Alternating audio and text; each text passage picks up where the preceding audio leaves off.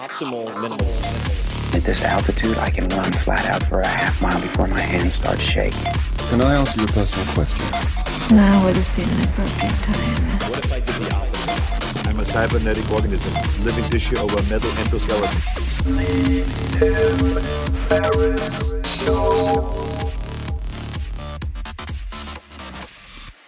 This episode is brought to you by Brave, the next generation web browser. I love Brave. And if you haven't heard about it, here is the skinny. Brave was built by a team of privacy focused, performance oriented pioneers of the web. And I do mean pioneers.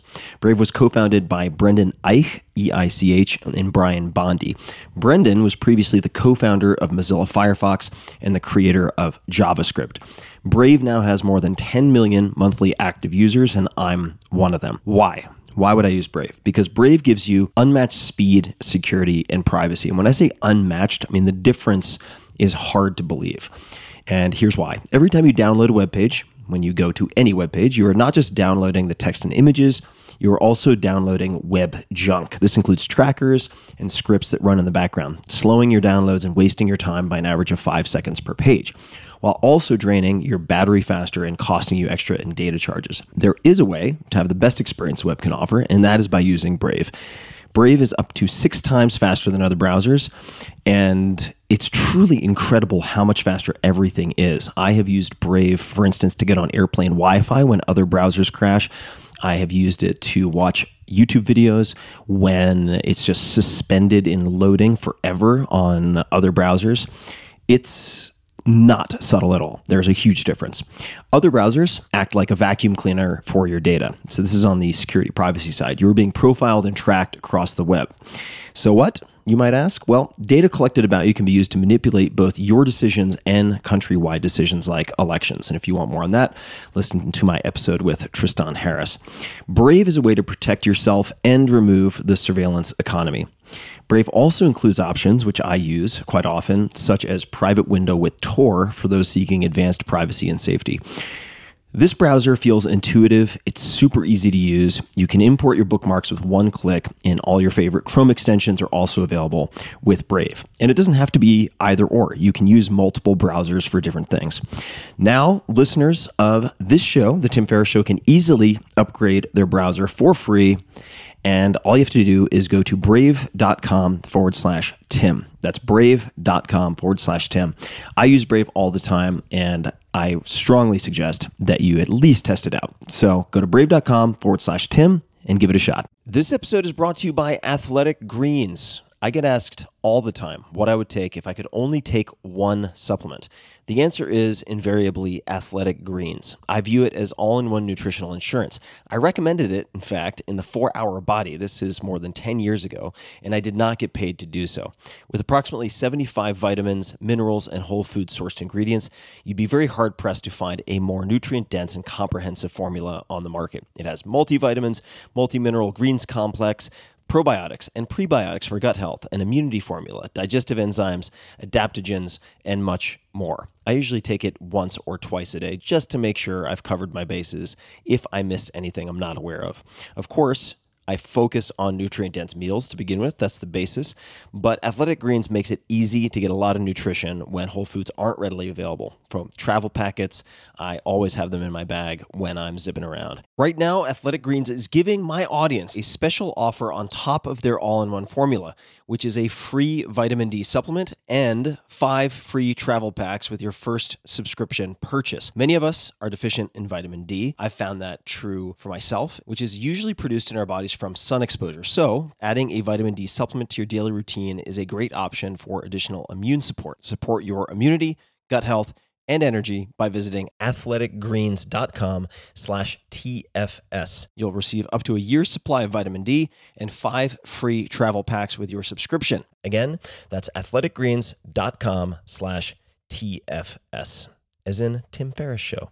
athleticgreens.com slash TFS. With LinkedIn Jobs, we tap into a network of more than a billion professionals to help you find quality professionals quickly and easily for any role you need. Marketing wizards? Found them. Software engineers? Found. That project manager I could never seem to hire? And found. LinkedIn Jobs quickly matches your roles with candidates with the right skills and experience. In fact, 86% of small businesses get a qualified candidate within 24 hours. Post your first job for free and get started at linkedin.com slash acquire. That's linkedin.com slash acquire. Terms and conditions apply.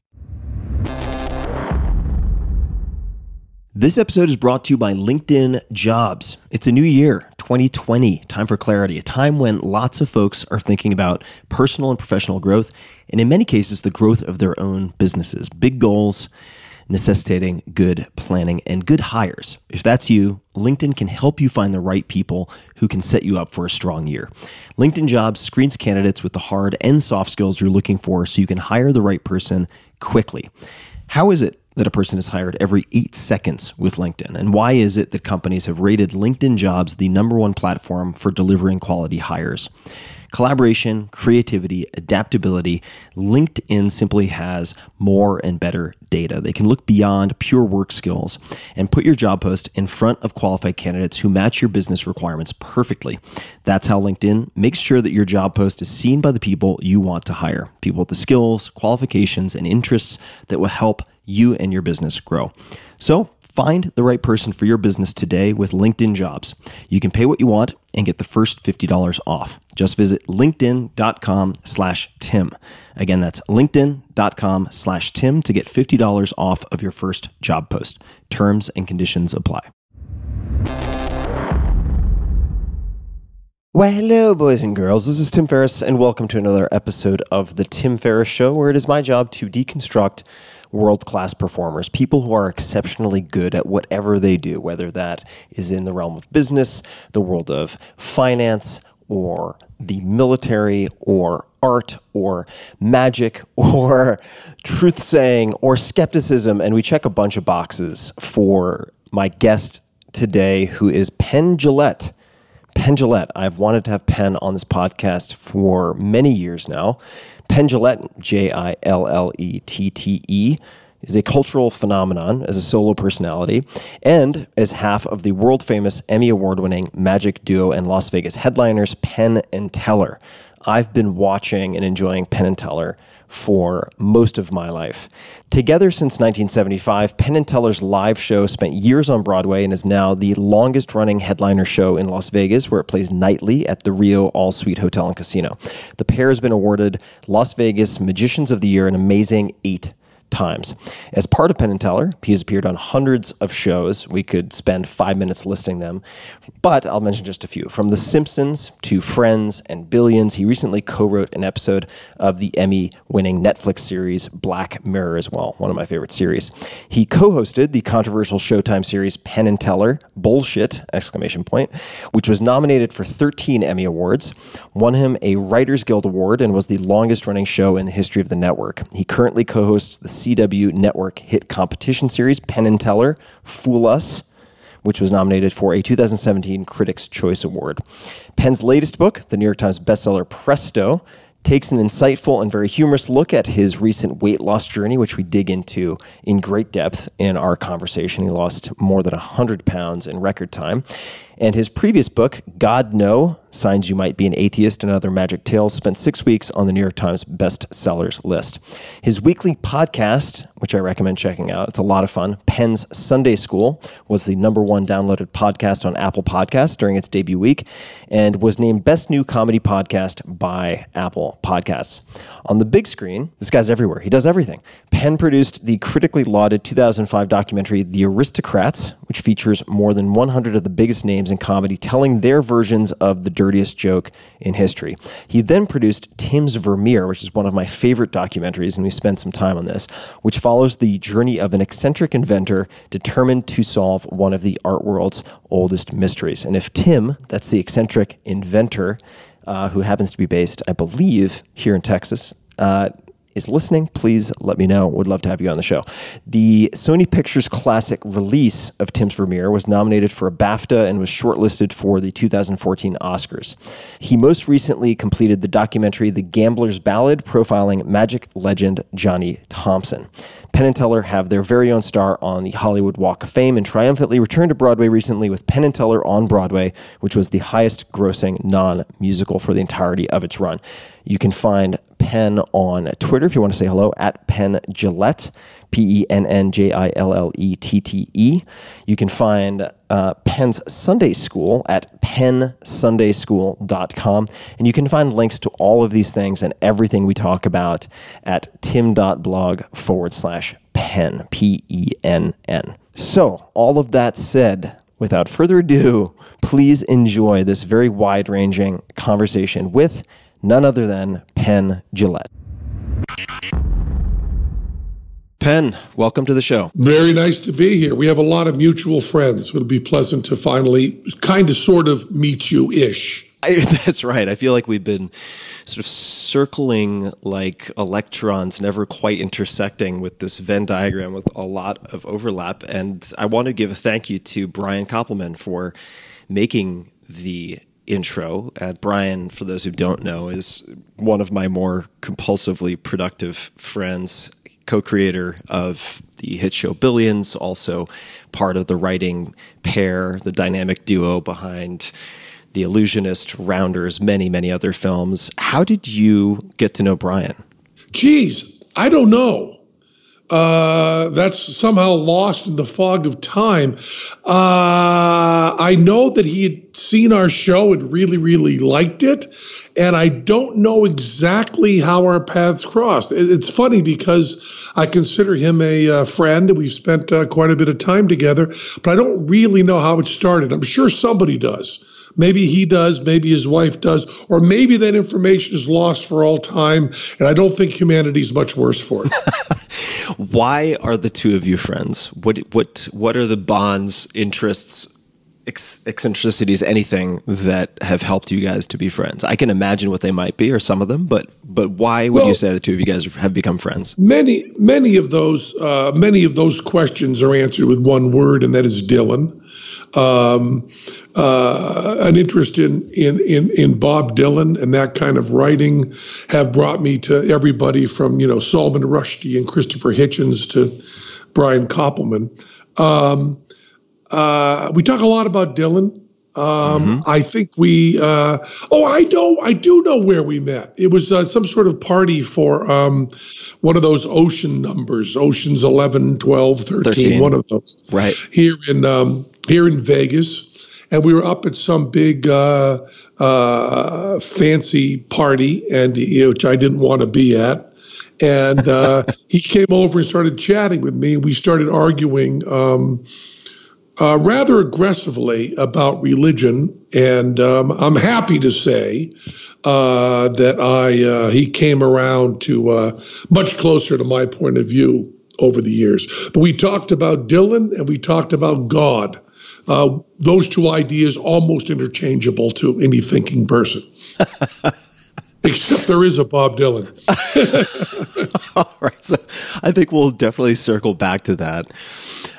I want to bring up someone who's become really of great interest to me only in the last few years, which is somewhat embarrassing to admit. Uh, and it came vis a vis a documentary called An Honest Liar. And that's Oh yeah, Randi. James Randi. Yeah. Could- For people who don't know who James Randi is, could you describe who he is, but also how you came to be influenced by James Randi? Well, well, Randi is uh, is is is so much to me that it's um, that it's almost hard to give a, uh, a a capsule bio. I mean, personally, Randi is uh, maybe the most important person outside of my family in my entire life. I just um, uh, was with him a couple days ago um, for about an hour, which is about all he's um, really has the energy for now. But um, I was uh, mentalism, fake mind reading, uh, changed my life rather profoundly. I um, uh, a hack, horrible uh, mentalist named um, Kreskin was on some um, TV talk show when I was a child, when I was about 12. And uh, it couldn't have been Johnny Carson because Johnny Carson didn't allow him on. Uh, and once again, I, I, don't trust my memory. I, I keep an elaborate journal. So I that's one way to teach yourself that you don't remember things properly. Um, but he had done a, uh, a magic trick on a television show that he passed off as science. He passed off as ESP. This is Kreskin. And I'm not from a wealthy family. My, my father was a jail guard, but uh, I was very, very good in the sciences and uh, uh, very good in school. And so they bought me this uh, ESP kit to study this science that I'd seen on television.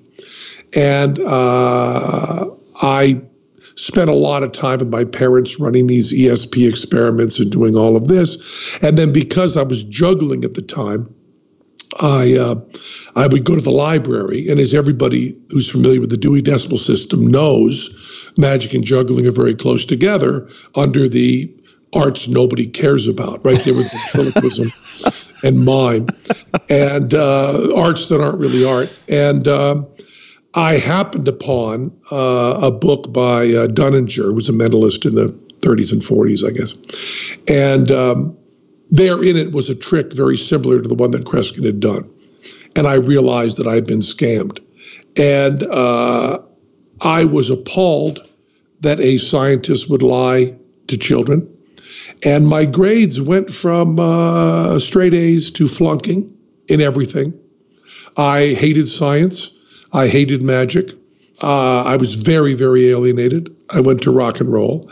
And it wasn't until I was 18 and met Teller and Randi within a short period of time uh, that I realized that um, it was it was possible to be moral and be a scientist and be moral and be a magician. The latter being harder, of course. And um, Teller and I started a conversation about how uh, magic could be intellectual and magic could be polite and magic could be respectful and magic could be moral. All things that it, it wasn't in my experience. And then Randi wrote a book, uh, Flim Flam, that I read before that, I think. Once again, uh, I'm enough of a skeptic and I'm aware enough of the science around this that I, I do know that what I'm telling you here is emotionally correct, but probably not actually accurate because that long ago and that emotional, uh, you conflate things and then every time you tell the story, you change it. So I, am aware of that. I'm aware that I don't know. So I, I, I want to make clear to you that I'm telling you a, a poetic and emotional truth. Um, and Randi uh, was so open and so giving and showed me, uh, I mean, my entire career path. I mean, I could not have done magic if not for Randi. Uh, I could not have um, been a kind skeptic without Randi. I would not have the balls I have without Randi. And um, uh, he became a, um, a guiding light from when I met him uh, when I was 18, you know, 73, until, uh, you know, this second. Uh, I have not given a bio of Randi. I've talked about myself personally. Uh, James Randi was a uh, magician, an escape artist, uh, a mentalist, and then realized that he was hurting people with his lies his claims of uh, mind reading, and he became a uh, crusader to um, let people know that uh, parapsychology and the paranormal were, as far as we've discovered so far, non-existent. Um, he uh, he's one of the few people that has changed their career path uh, that much. I mean, the other one, of course, was Houdini and the other one who we'll come back to over and over again is Bob Dylan. But um, he was able to change his career from magician to skeptic.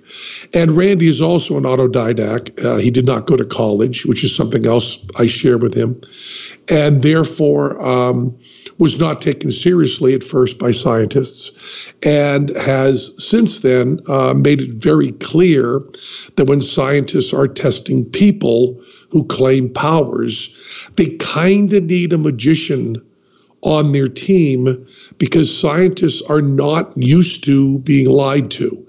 There's an awful lot of study of scientists um, being aware that they lie to themselves. I mean, N waves and all of this other stuff that's come up. And there's a lot of things put in place in the scientific method to guard against that. But there isn't a lot in the scientific method to guard against people lying to you. I mean, um, test tubes don't change themselves uh, from one place to another overnight. Um, you know, uh, radio telescopes don't give false information that that you know that that, that is that is malicious. Uh, and Randi has been there, and I think has done huge amounts for science in letting people know that uh, that people who claim psychic powers probably don't have them.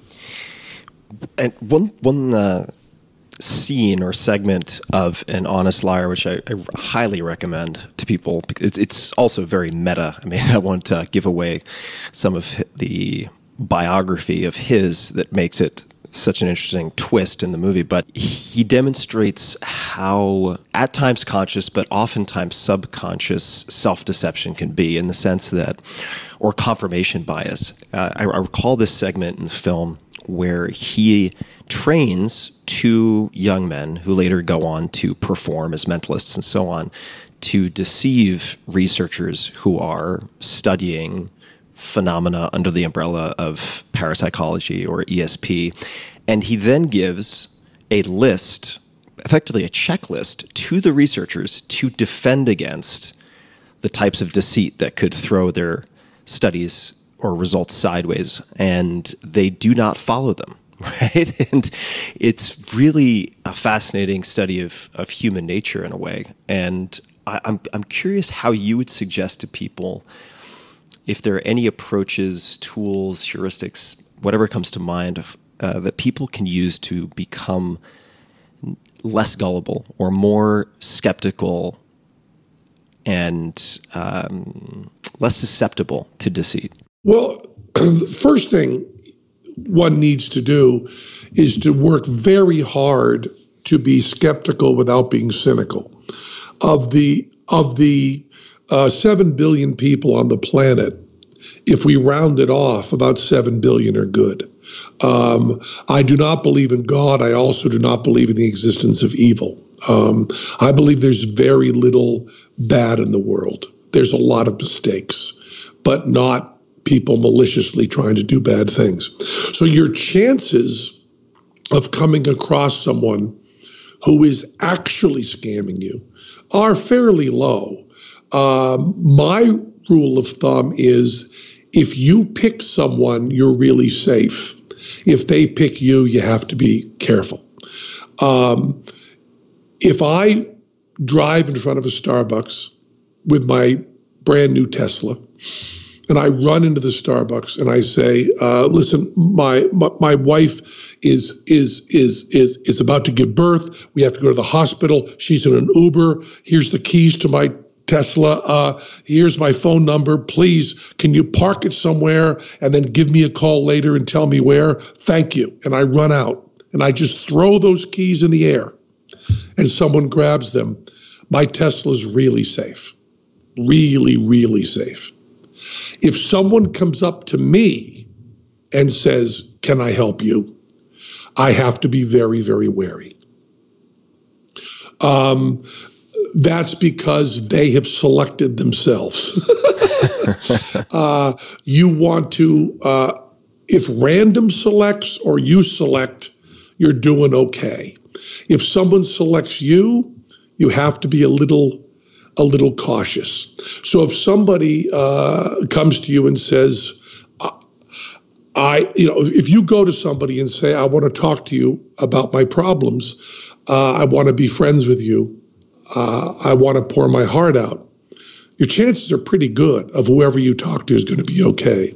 If someone comes to you and says, I can help you with your problems, um, your, your, your, your spidey sense should tingle.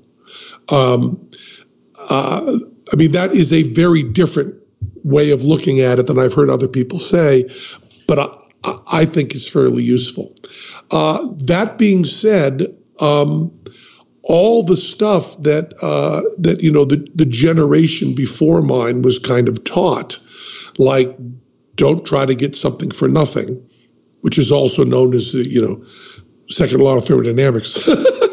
um, uh, don't try to get something for nothing. If something seems too good to be true, it is. And uh, uh, extraordinary claims require extraordinary evidence. Um, I don't need a lot of evidence that the Starbucks uh, around the corner is going to still be there tomorrow.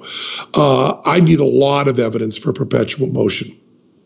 Um, uh, and uh, that those kinds of things work pretty well. Uh, the other thing is if you if you desperately want to believe something, if something fills you with joy, uh, sadly, uh, you have to be a little careful of that. I mean, I remember when uh, uh there were all sorts of stories about L. Ron Hubbard uh, having pitched his exact Scientology as a science fiction novel, you know, the year before.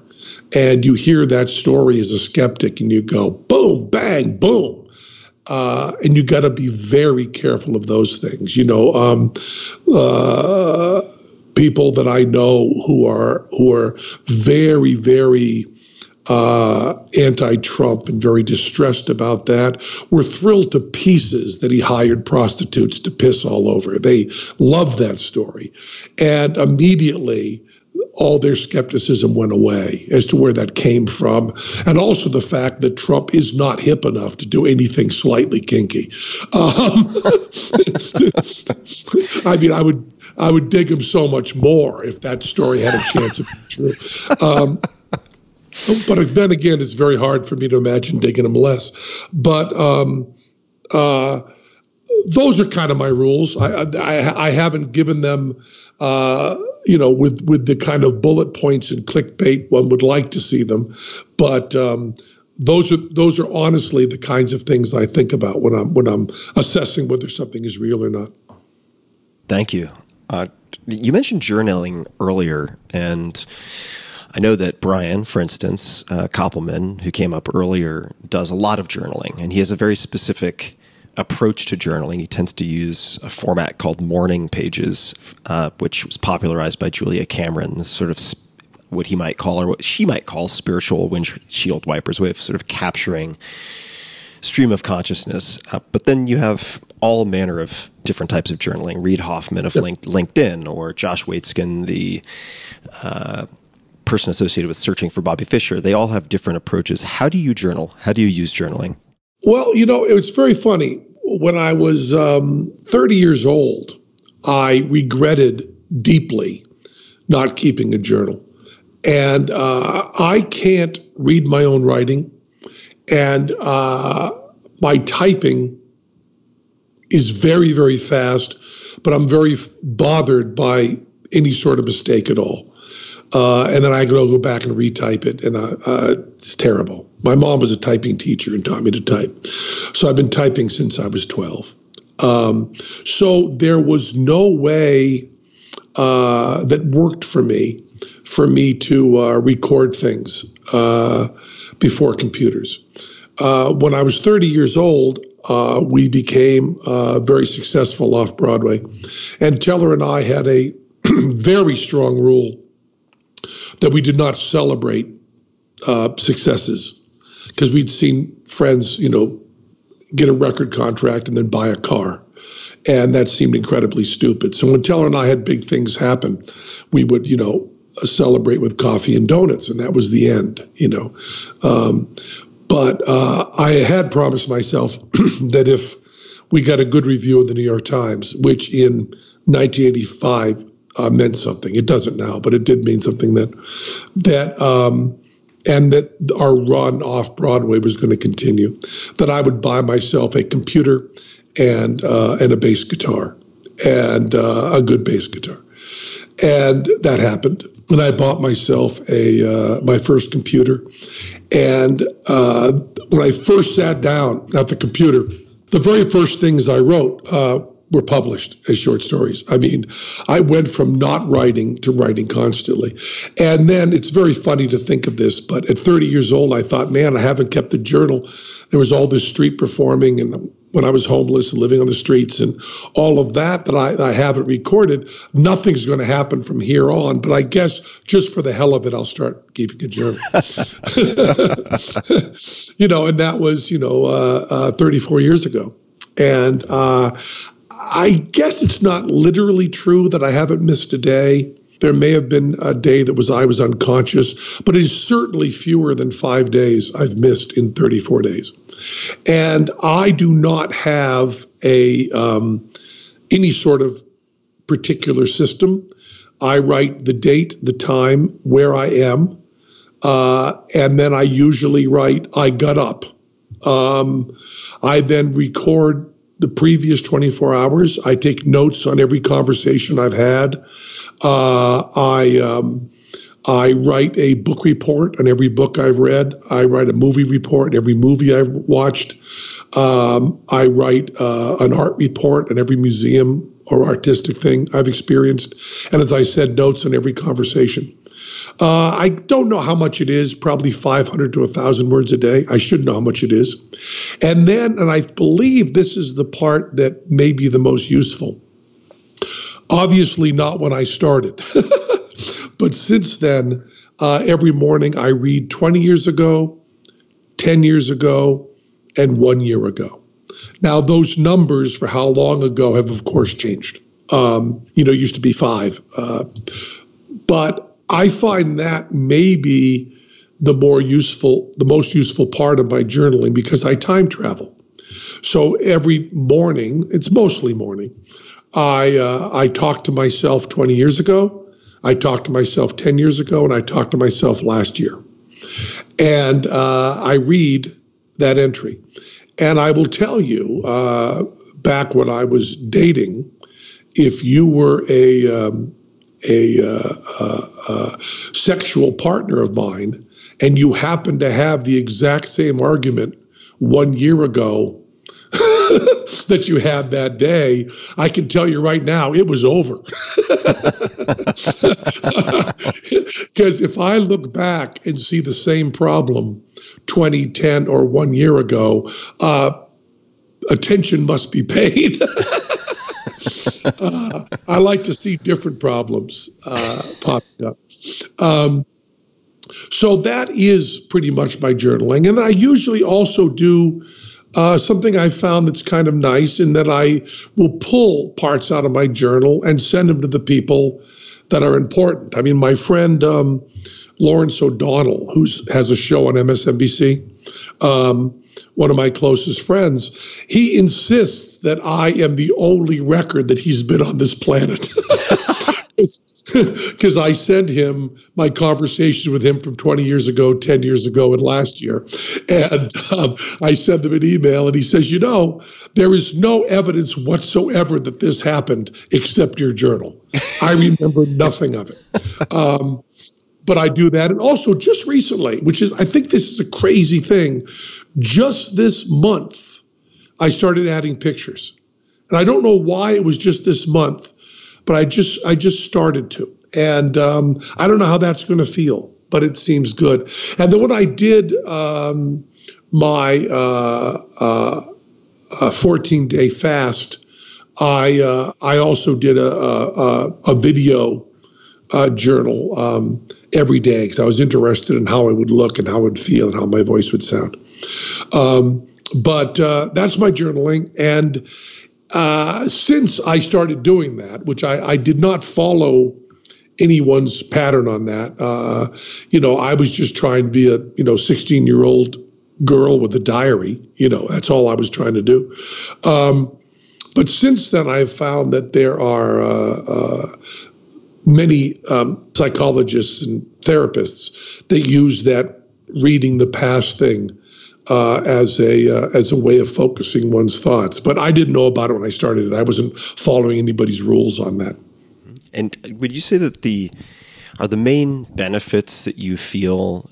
I mean, it, is a habit that you've developed over time, so you may just have the momentum of that habit. But are can you discern the benefits that you get from doing this on a daily basis? Is it um, is it a matter of purging things so that you feel that they're safely captured somewhere? Is it the benefit that you get from the revisiting yourself at these various snapshots at time? What do you get from putting the time that you do into journaling? It's hard to say. Uh, it's a small amount of time. I mean, the whole process uh, with reading the past and writing is probably 20 to 30 minutes. Uh, I am uh, very ritualistic, very habitual. And uh, we, you know, uh, everybody that thinks about habits, which I believe is everybody, uh, knows that the upside and the downside of being habitual are are uh, pretty well documented. Uh, but it's very hard for me to get out of a groove once a minute, and very hard for me to get into a groove before I am.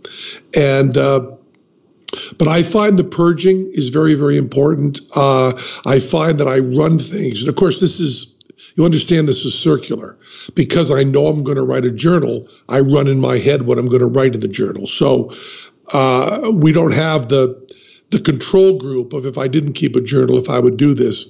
But that being said, I I find it very easy once I've typed out what happened the day before to completely forget it. Mm-hmm. It just goes away. The day before just goes away from me. And I also, as I go through my day, uh, I act upon what happened in the past 24 hours, right? So I make notes for my podcast, what I'm going to talk about in Sunday school. Oh, that goes over here. And I say, oh, yeah, yeah, I was supposed to write an email to tell her about this. Oh, yeah, yeah. And that bit sucked last night. I have to talk to so and so about the prop. And uh, oh, yeah, yeah, yeah, my car. Uh, I have to I have to talk to somebody about that. You know, it, it becomes a uh, to-do list before the list happens. You know what I mean? I as I'm going, I go, "Oh yeah, what was it? What happened during the show last night?" Oh yeah, there's this, this, and this, and then some of those things, many of those things, I don't write down, but the um, the going through the the past 24 hours um, gives me the focus that uh, reminds me of things I have to do. And then those get put into their proper files and, and dealt with in their proper emails. Probably if I just sat down for 20 minutes every morning and thought about the day before and what I had to do, it would accomplish the same thing, but without the uh, without the being unstuck in time. I'm very very interested in time travel and how we can do that emotionally. Hmm. So um, when I was at Ringling Brothers, when I was um, uh, hitchhiking, when I was off Broadway, I will take a moment, and there aren't many of them. There aren't many of them. I mean, I'm talking about 10, five or 10. I'm not talking about monthly or yearly. Um, I will just sit in a place and try to really be there and really burn it in so I can then go back to it. So I can go back to a side of a highway in Nebraska uh, in 1974, the, the pebbles and everything around me I was looking down at, and my sneakers and everything. I can go back. I have a very, very, very bad visual memory um, to the point of um, being studied by people. I, I can't imagine anything visually. So that's a very hard thing for me to do. Other people can visit stuff in their memories visually um, easily, but for me, it's very difficult. Um, I have a conceptual and verbal memory and not a visual memory at all. I cannot rotate objects in space. I cannot recreate um, any room I've been in. I cannot do anything. So that's a very important thing. And my journal is actually better than video to me because I don't react very much to visual. So uh, my journal is really what I was thinking about and how the world seemed to be emotionally. It's my it's my narrative. Um, so the fact that it's not an accurate recording is actually a plus, but it allows me to move emotionally through my life. You know, uh, Teller has said in interviews, I've overheard him, that the defining thing about me is how obsessed I am with the fact that time flies, that time is going away. Uh, I think about that all the time. and um, and uh, so that sense of that's what 20 years ago was is incredibly important to my personality and who I am. Um, but all of that being said, uh, it may be a justification after the fact. The truth may be that it's just a habit. I want to come back to the weak visual memory because I, I, I, suspect that a lot of people like me are surprised upon hearing that since one might assume given uh, the, the many aspects of your profession that you would have an incredibly strong visual memory is is how has having a weak visual memory made you good or better at what you do? Or you just developed compensating mechanisms to make up for it? Maybe that's part of the answer. I don't know. But has it helped you in any way to have a weak visual? My compensation is Teller. Uh, Teller has a phenomenal visual memory. Um, uh, and uh, if you watch uh, Teller and I work, um, you can very clearly see that I'm doing a radio show. Um, uh, every bit that I write, I bring to Teller as me doing voiceover from off stage uh, while stuff happens on stage. And then he moves me onto the stage and moves me as part of the action. Um, I, uh, uh you know, we, we, we tend to oversimplify. Uh, you know, I have to make clear to people it's not that I don't have visual memory, it's that I have a very bad one. Um, and it's not my go to. Uh, when I was um, hitchhiking and, and homeless, uh, I enrolled myself uh, in the University of Chicago uh, psychological testing. I passed myself off as a student to get $5 an hour to do all these tests. And they discovered during that that I was the furthest they've seen in this particular study, these particular people. I've never been able to go back and find any of it because, of course, I wasn't under my name. Um, I had the widest spread of intelligence they'd ever seen. My IQ uh, is so low visually that I would be in a halfway house if the rest of my IQ was that way. I have a very, very good conceptual memory. Uh, if I have ideas, I can hold on to them. I have a pretty good um, audio memory, um, uh, not in terms of texture, but in terms, once again, of concepts. I can memorize a script um, very quickly. Uh, but if you give me, I mean, I, can tell you how bad it is, and don't, don't be fooled by this by thinking I don't have uh, face recognition because I do have face recognition. It's just not good, but I prepare myself for who I'm going to see. So if I've met someone four or five times, uh, there's no chance of me recognizing them when I see them. Uh, almost no chance.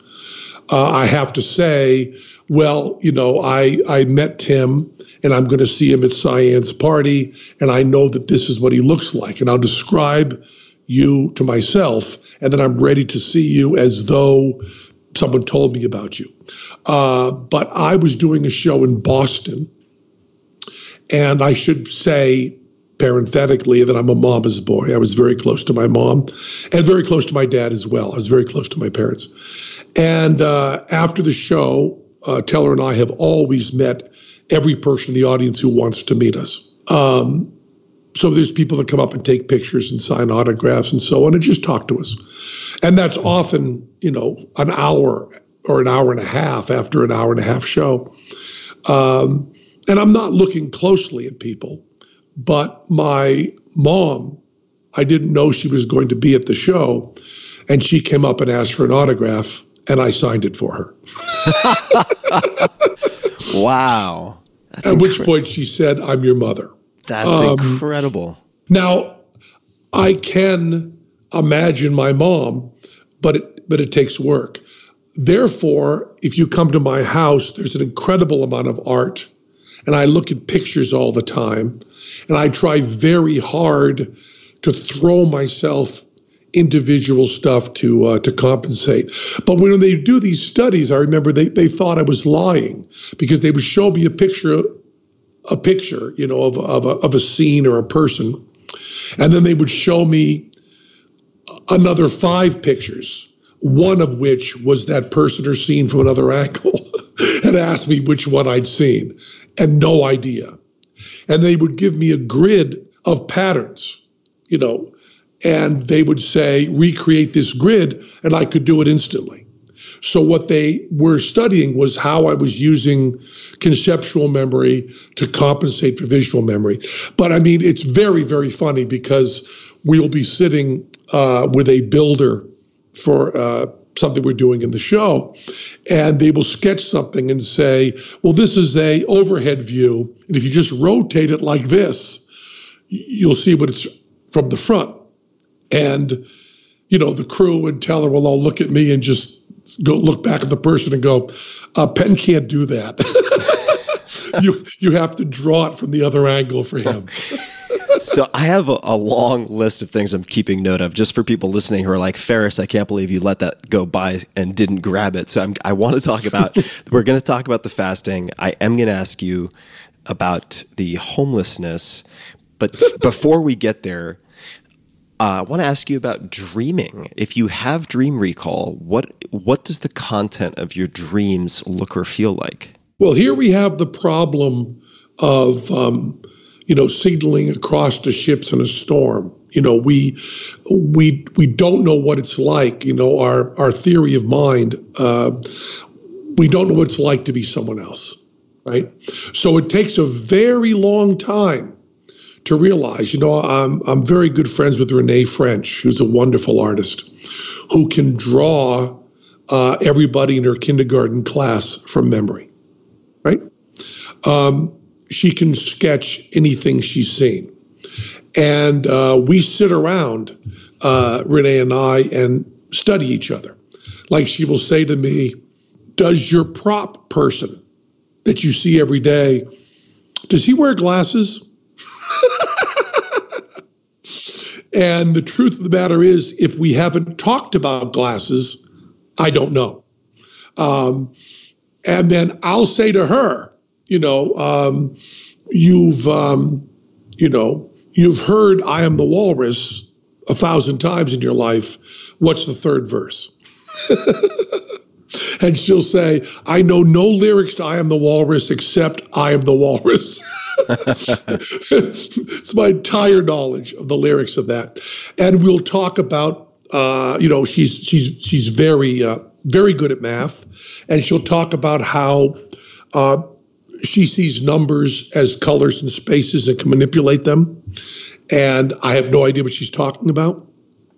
So this is all coming around to the dreams. I experience my dreams the way I experienced my life. I actually dreamed that um, in, a, in a very surreal way that I was I was talking to you, and uh, it was this weird interview situation, and I can tell you what that felt like, and I could tell you that I knew where people were standing and so on, but I cannot, even if I could draw well, I could not sketch a picture of that. It's it's all uh, as though it were elaborately described to me. Um, you know, when you talk about, uh, I do meditation, and when in the Sam Harris meditation, he talks about bringing someone's face to mind. Uh, the struggle that is is amazing. When people talk about uh, horrific images they've seen and how they flash back on them, I don't really know what that means. Um, now, when I say I don't know what that means, you know, I it's just that I am trapped like you are inside of myself. So, um, you know, uh, I know that I, my memories involve me in the third person, like most people's do. Uh, our manager, Glenn, uh, all his memories are don't have him in it. He sees his hands, he sees what's in front of him, which I know is very unusual. But I, when I'm able to conjure up a visual memory, see it from a point of view that I never saw it at. I see it. Uh, I see myself in it. so if I picture incredible. myself, yeah. So, uh, and I know that's most people see themselves in it, but I just don't see it. I don't see it clearly. There's also the thing is I've been partners with Teller for 44 years.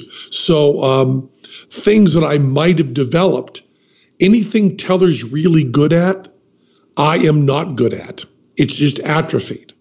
And anything I'm good at, Teller's not good at because it's also atrophied. So as we as we become more symbiotic, you know, we've we've uh, we, so the thing is we don't know. Well, I wouldn't have chosen to be a magician if not for Teller. So that's that's that's a that's a silly thing. But um, I don't know if I would have developed um, any sort of visualization skills uh, better if I didn't have a partner that was so good at it. You know, I don't I don't pay any attention to lighting. I pay no attention to set.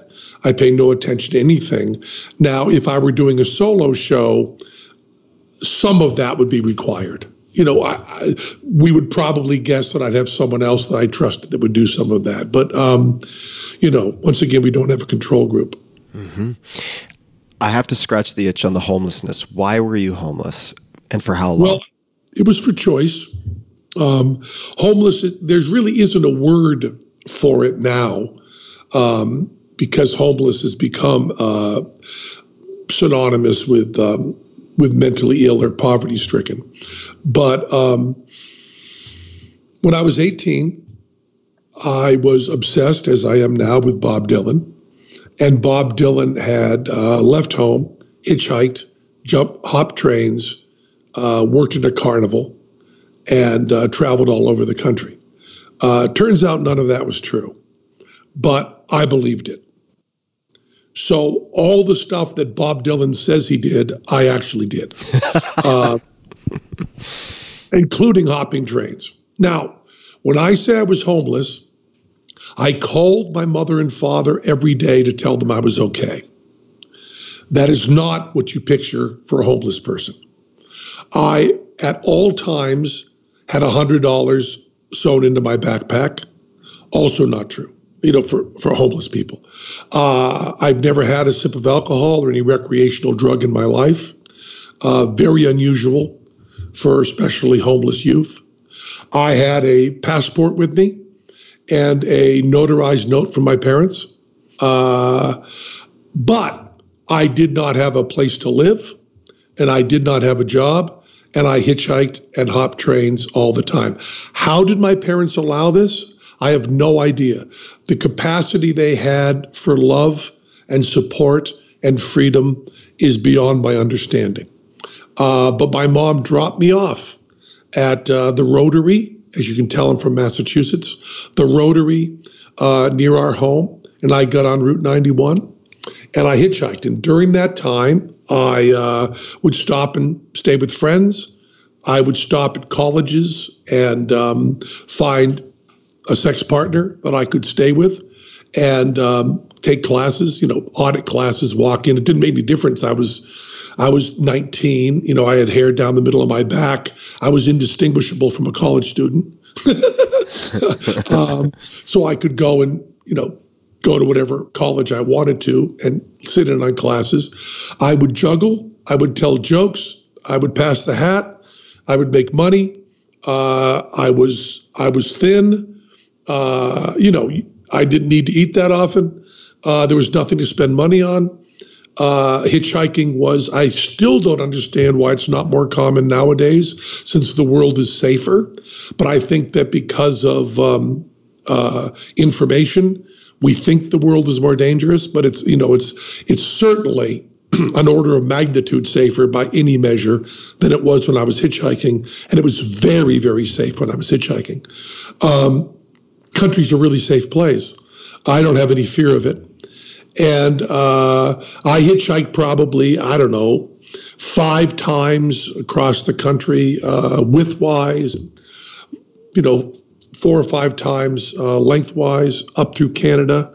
And then during that time, I also was at uh, Ringling Brothers Barnum Bailey Greatest Show on Earth Clown College. Uh, I was street performing, uh, occasionally work at a fair or carnival.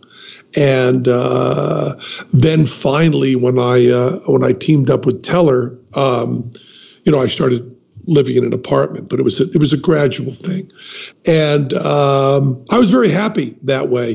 The other thing is that um, very shortly, uh, I became a successful street performer. So by the time I was at the end of my homeless period, I was making several grand a week street performing that was all in cash. So it was, uh, I was a very wealthy homeless person. what was your, what constituted your street performance at the time? I would do uh, crowd gather. Now, Teller still claims that the greatest thing I've ever written was my street act. He thinks, thinks I haven't come, I haven't hit that uh, in my in the rest of my life. I would gather a crowd using techniques that are still used that I created. I would gather a crowd of, I mean, three or 400, maybe 500 people. And I would, uh, the crowd gathering itself would take about five minutes. The um, uh, collection of money would take about five minutes, and I would do five minutes in between. It was about 15 minutes, only five minutes of which were the show. The rest was, I guess you would call meta and uh, uh, I would juggle, and I would juggle uh, balls, and I would juggle knives, and uh, I was a uh, at that time very good juggler. At my absolute peak of where I was juggling when I was practicing eight hours a day, uh, six days a week with Mike Moschen, you know, MacArthur Grant, genius juggler. We were practicing all the time at our absolute best and we were among the best in the world, we would not even be considered Bush League nowadays. Um, it's just amazing. Uh, one of the things that, as far as I know, nobody predicted is that the internet would make juggling better. you know, it's amazing. Uh, I mean, really, a um, a 13 year old who's been juggling three years would now be better than I was at my best at my peak.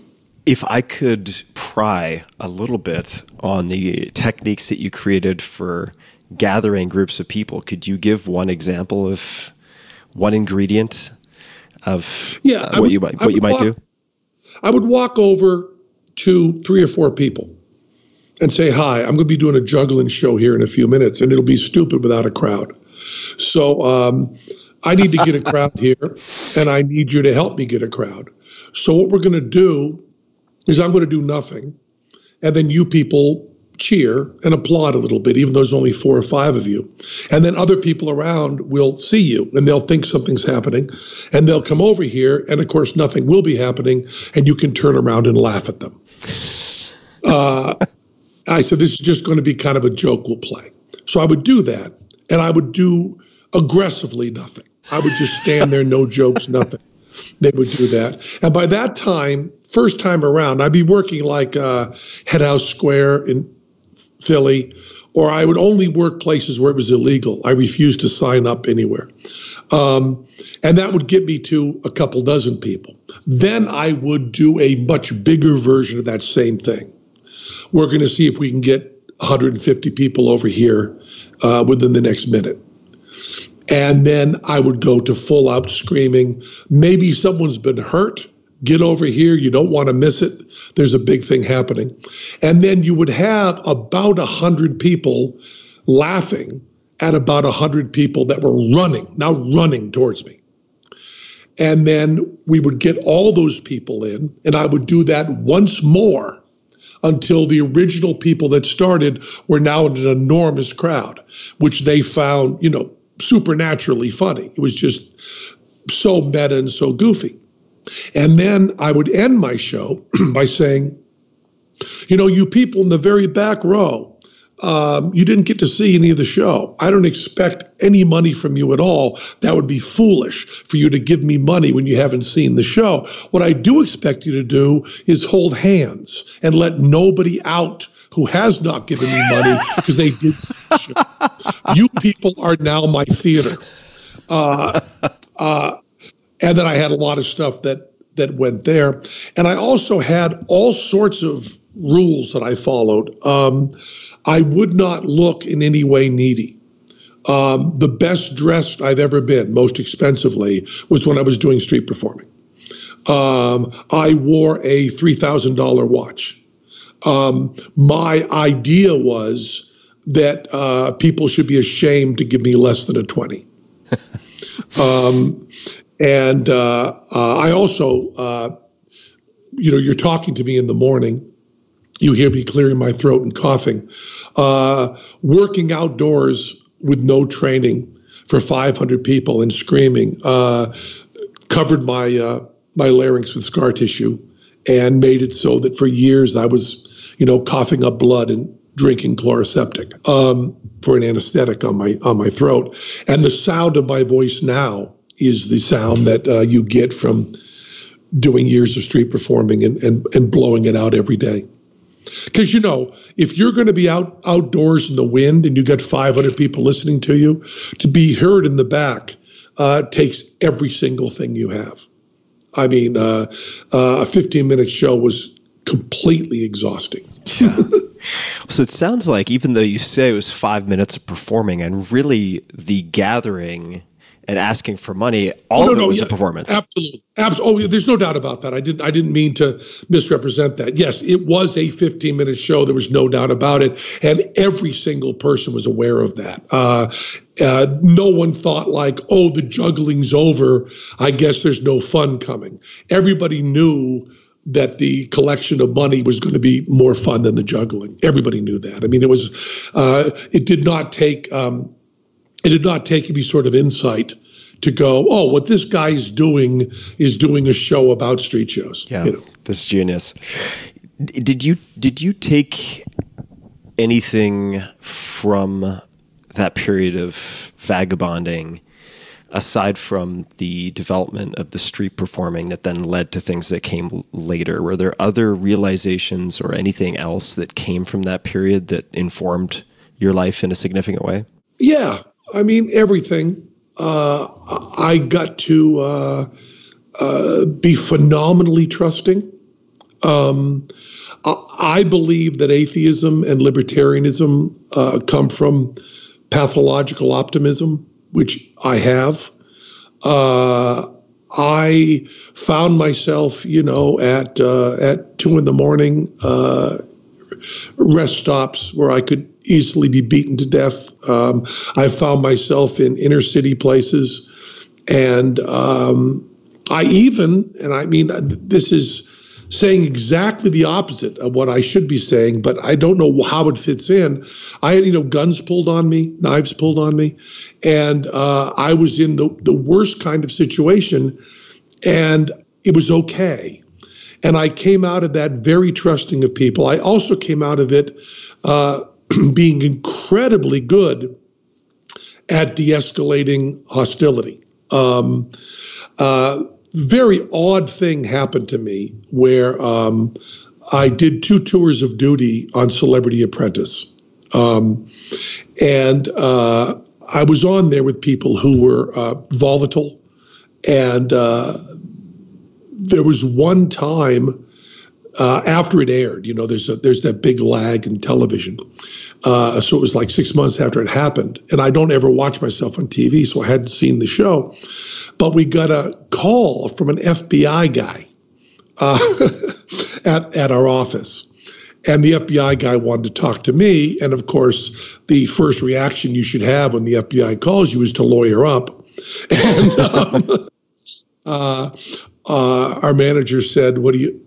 Why do you want to talk to Penn? And they assured him it was uh, nothing, uh, nothing criminal, which the FBI does even when it is something criminal. So we were still a little wary.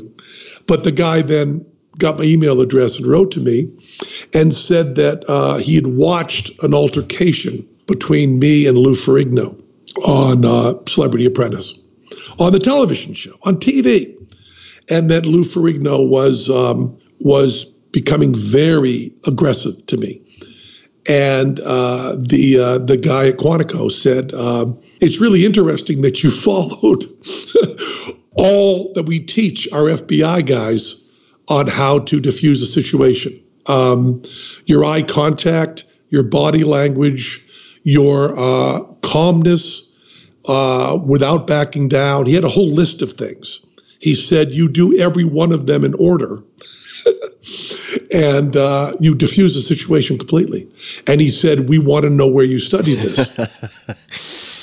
and I said, "Well, I, you know, I, I, I lived hitchhiking for quite a while, and you'd find yourself in a, you know, in a in a biker bar, you know, with long hair and wearing eye makeup, and you'd find yourself with somebody that didn't like that."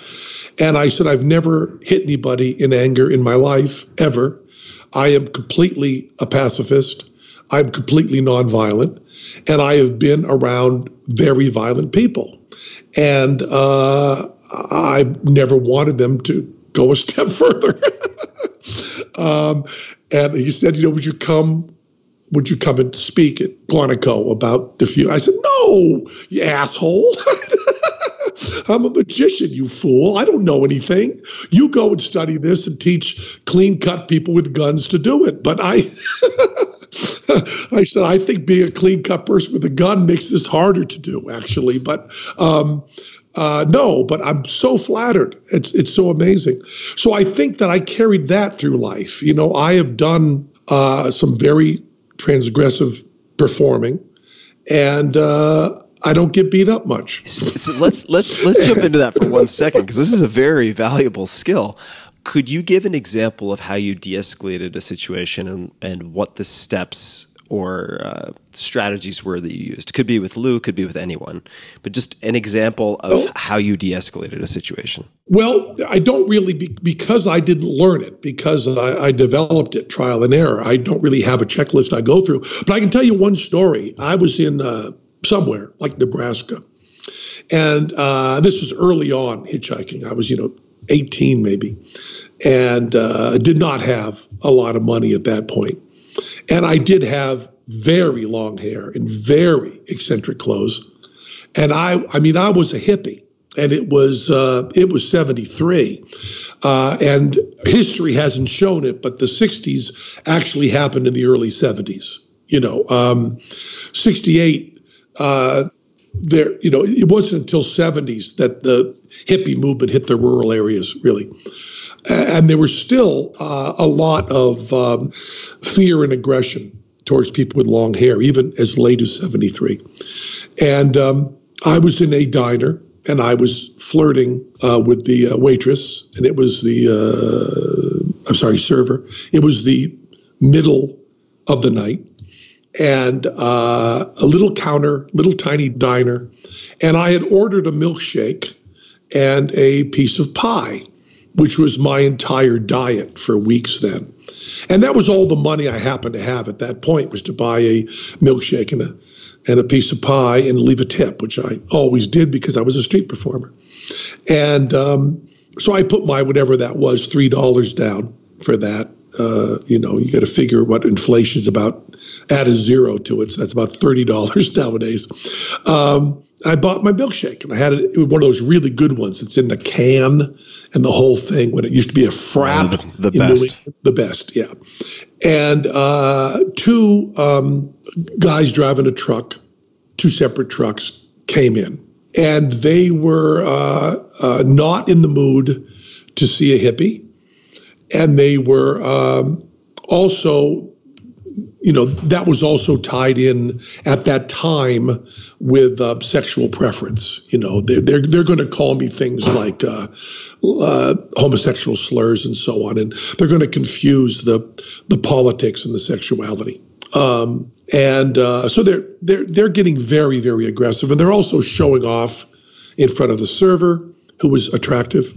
Um, and they're coming in towards me, and uh, they're very, very clearly uh, going to uh, hit me. it's escalating very, very quickly, and uh, so I said, "Wait a minute! Wait a minute! Wait a minute! Wait a minute!" and I picked up my milkshake, the glass in one hand, and the metal container in the other, and I poured them over my head in front of them. Just picked him up and poured cold, sticky milkshake over my head. And they then said, and I'm going to use another slur here, please forgive me. They then said, he's just retarded. they weren't going to hit somebody who was covered with milkshake. It wasn't going to make them appear macho. Um, so they actually just grabbed their coffee to go and got in their truck and left. And um, the server was rather impressed. Um, and I said, "Yeah, I, I, I did diffuse the situation, but now I'm covered in milkshake." And then I had to go in to the restroom at this little diner and try to clean my clothes and my hair and everything of milkshake in a dirty sink. Um, and then came back out. And she was very, very kind. The guy who was a short order cook in the back came out and they gave me another piece of pie and another milkshake on the house. and uh, I remember smelling the milkshake in my hair for about 48 hours. Uh, but that is a clear case of how you can stop someone from hitting you. Now, you have to, you know, have no ego involved in this at all. You can't say, I want to prove. Well, actually, that's not true. I feel in telling this story, in my narrative, I proved I was a genius. But to them, I didn't prove that. right. Yeah. Wow. Uh, I want to talk But about what, oh, one of the ahead. ways to diffuse the situation is very simply to give the other side everything they want. I mean, right? Yep. Uh, yes, I'm a dirty, filthy hippie. I'm an awful person. I, you know, I'm this, I'm that. If if you don't have, if you don't fall into the macho trap of uh, I have to prove something to a stranger about my my my intellect, my morality, or my sexuality, if those just go away and aren't important, you have diffused what 70% of those situations. And if you're not drinking, you've diffused 100% of them. Yeah. Yeah. You've Right, really. You know, you know if, if you go to any trauma unit and ask them what percentage of people in here uh, have alcohol or drugs part of their problem, they will tell you 100%.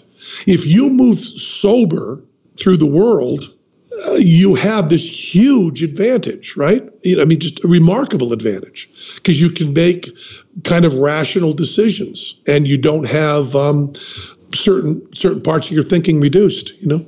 So I've I've read about your abstinence from alcohol and drugs and so on, and the the you can't believe everything you read on the internet, of course, but the the line that popped out at me, maybe true, maybe not, is that you feel you have an addictive personality and therefore you didn't do these things. Has that always been the case? And how did you, if that's true, how did you come to that conclusion to begin with?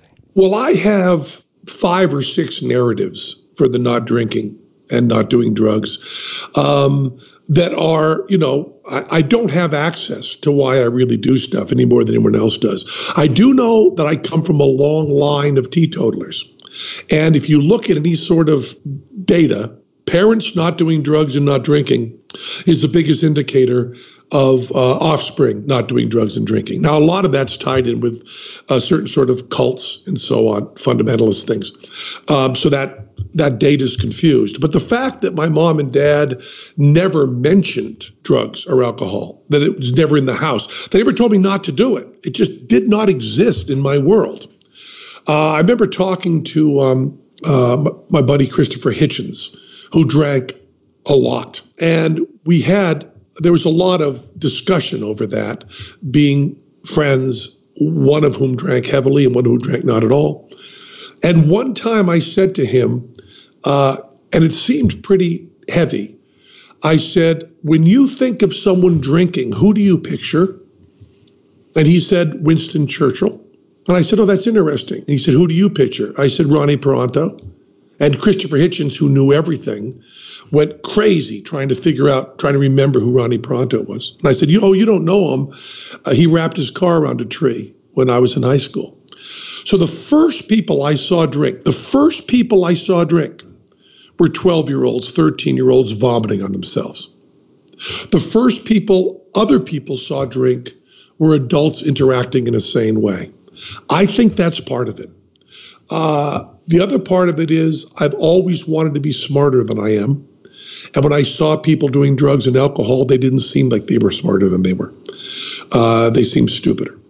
Um, I now know that you you can make the argument, and Joe Rogan can make the argument, and Sam Harris can make the argument that with certain psychedelics that may not be true. But let's let's not go there in this answer.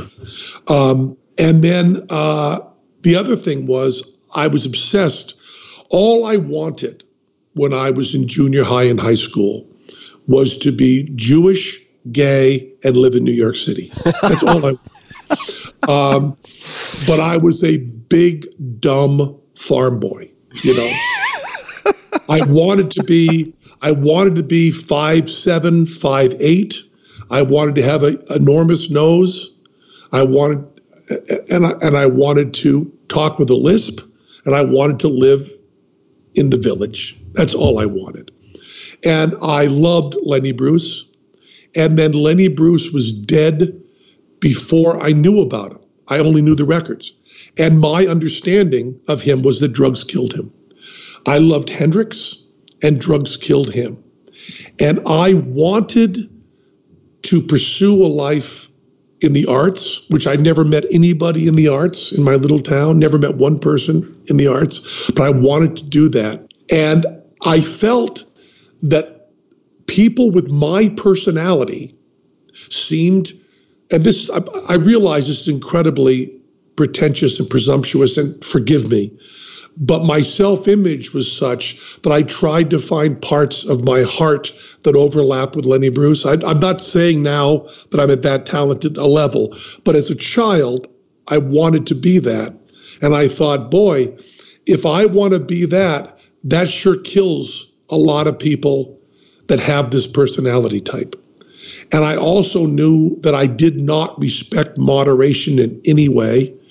I wanted to be all or nothing on everything. And I just thought um, if I had one sip of alcohol, I would be mainlining heroin within a week. I really felt that. So let's. And- yeah, you have a lot of proof points for that, for the intensity at least. That that dislike of moderation, right? I mean, this is not Yeah. unfounded. Right. I, I sorry to interrupt, but I have to ask because people are going to want to hear about it, and I want to hear about it. Uh, just kind of segueing from the dislike of moderation. Let's talk about your weight loss. Uh, exceptionally hardcore.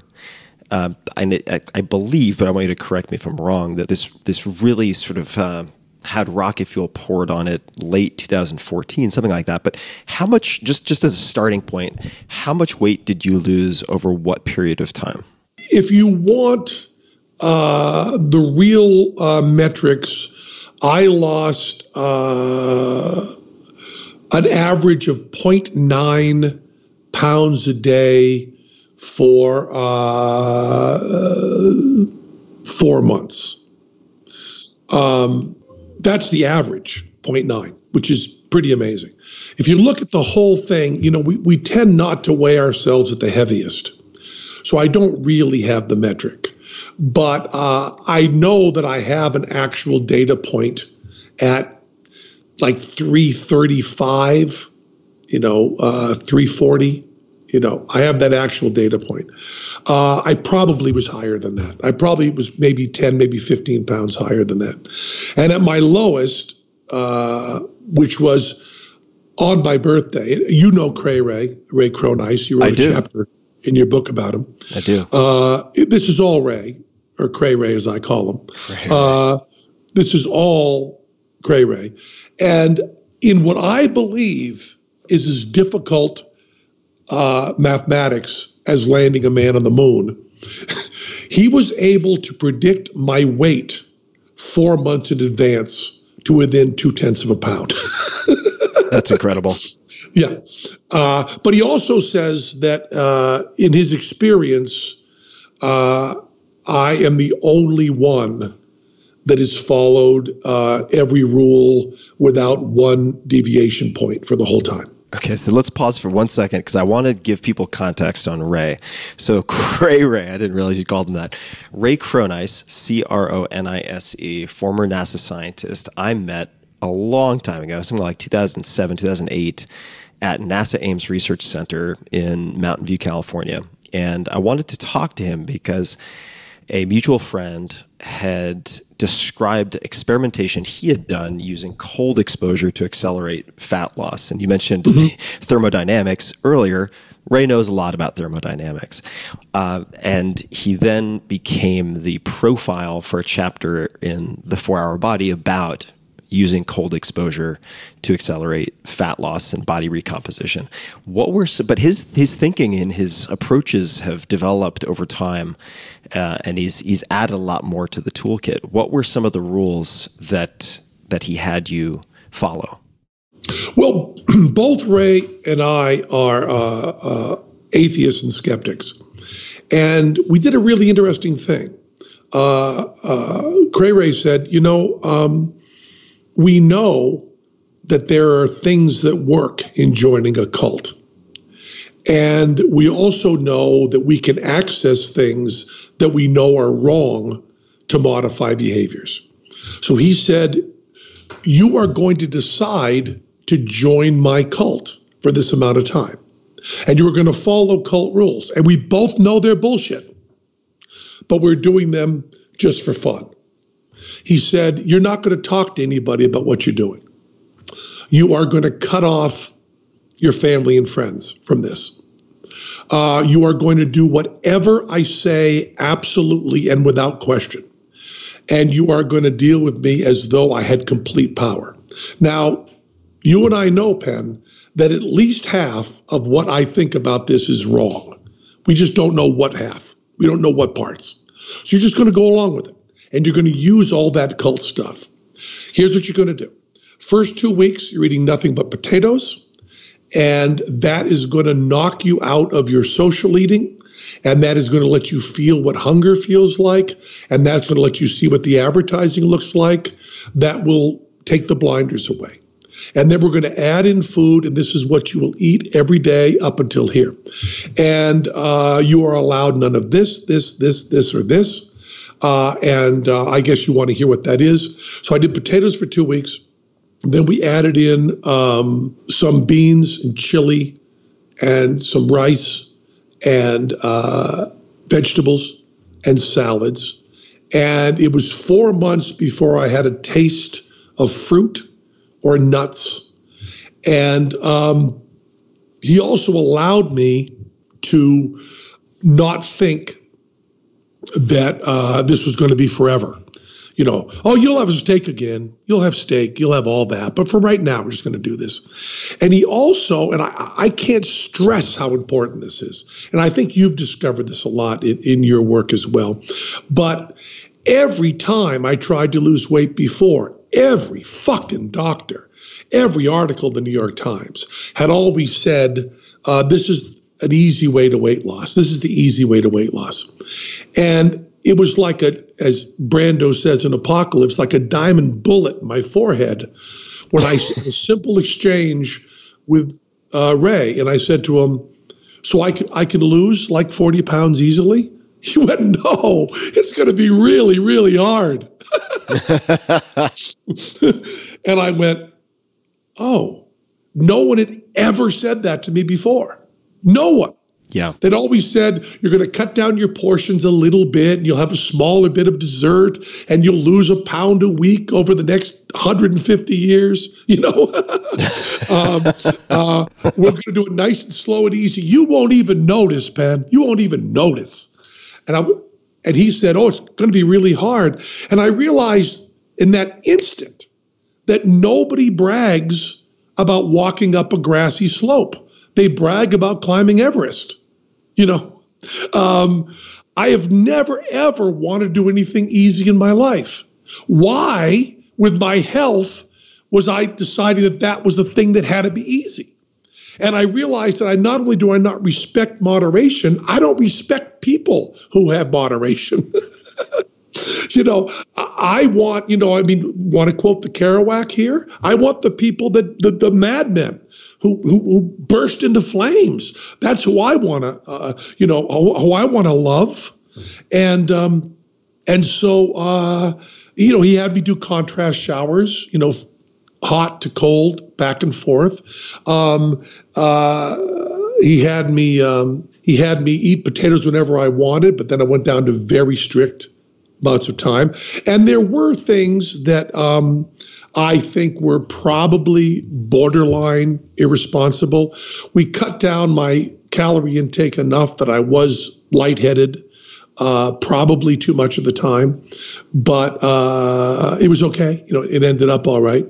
And uh, what we really do, you know, you can always do the arithmetic. You know, uh, Cray Ray doesn't care at all about calories, and I don't count calories, and I don't care at all. But if you want to do the arithmetic, you can say what 0.9 pounds a day in terms of calories are. You know, so we can probably say I was eating four to five thousand calories a day and we cut it back to probably 600 you know uh, we're talking about very very uh, but here is the thing that um, i'm most embarrassed about and also kind of like you often are with embarrassed things most proud of having learned.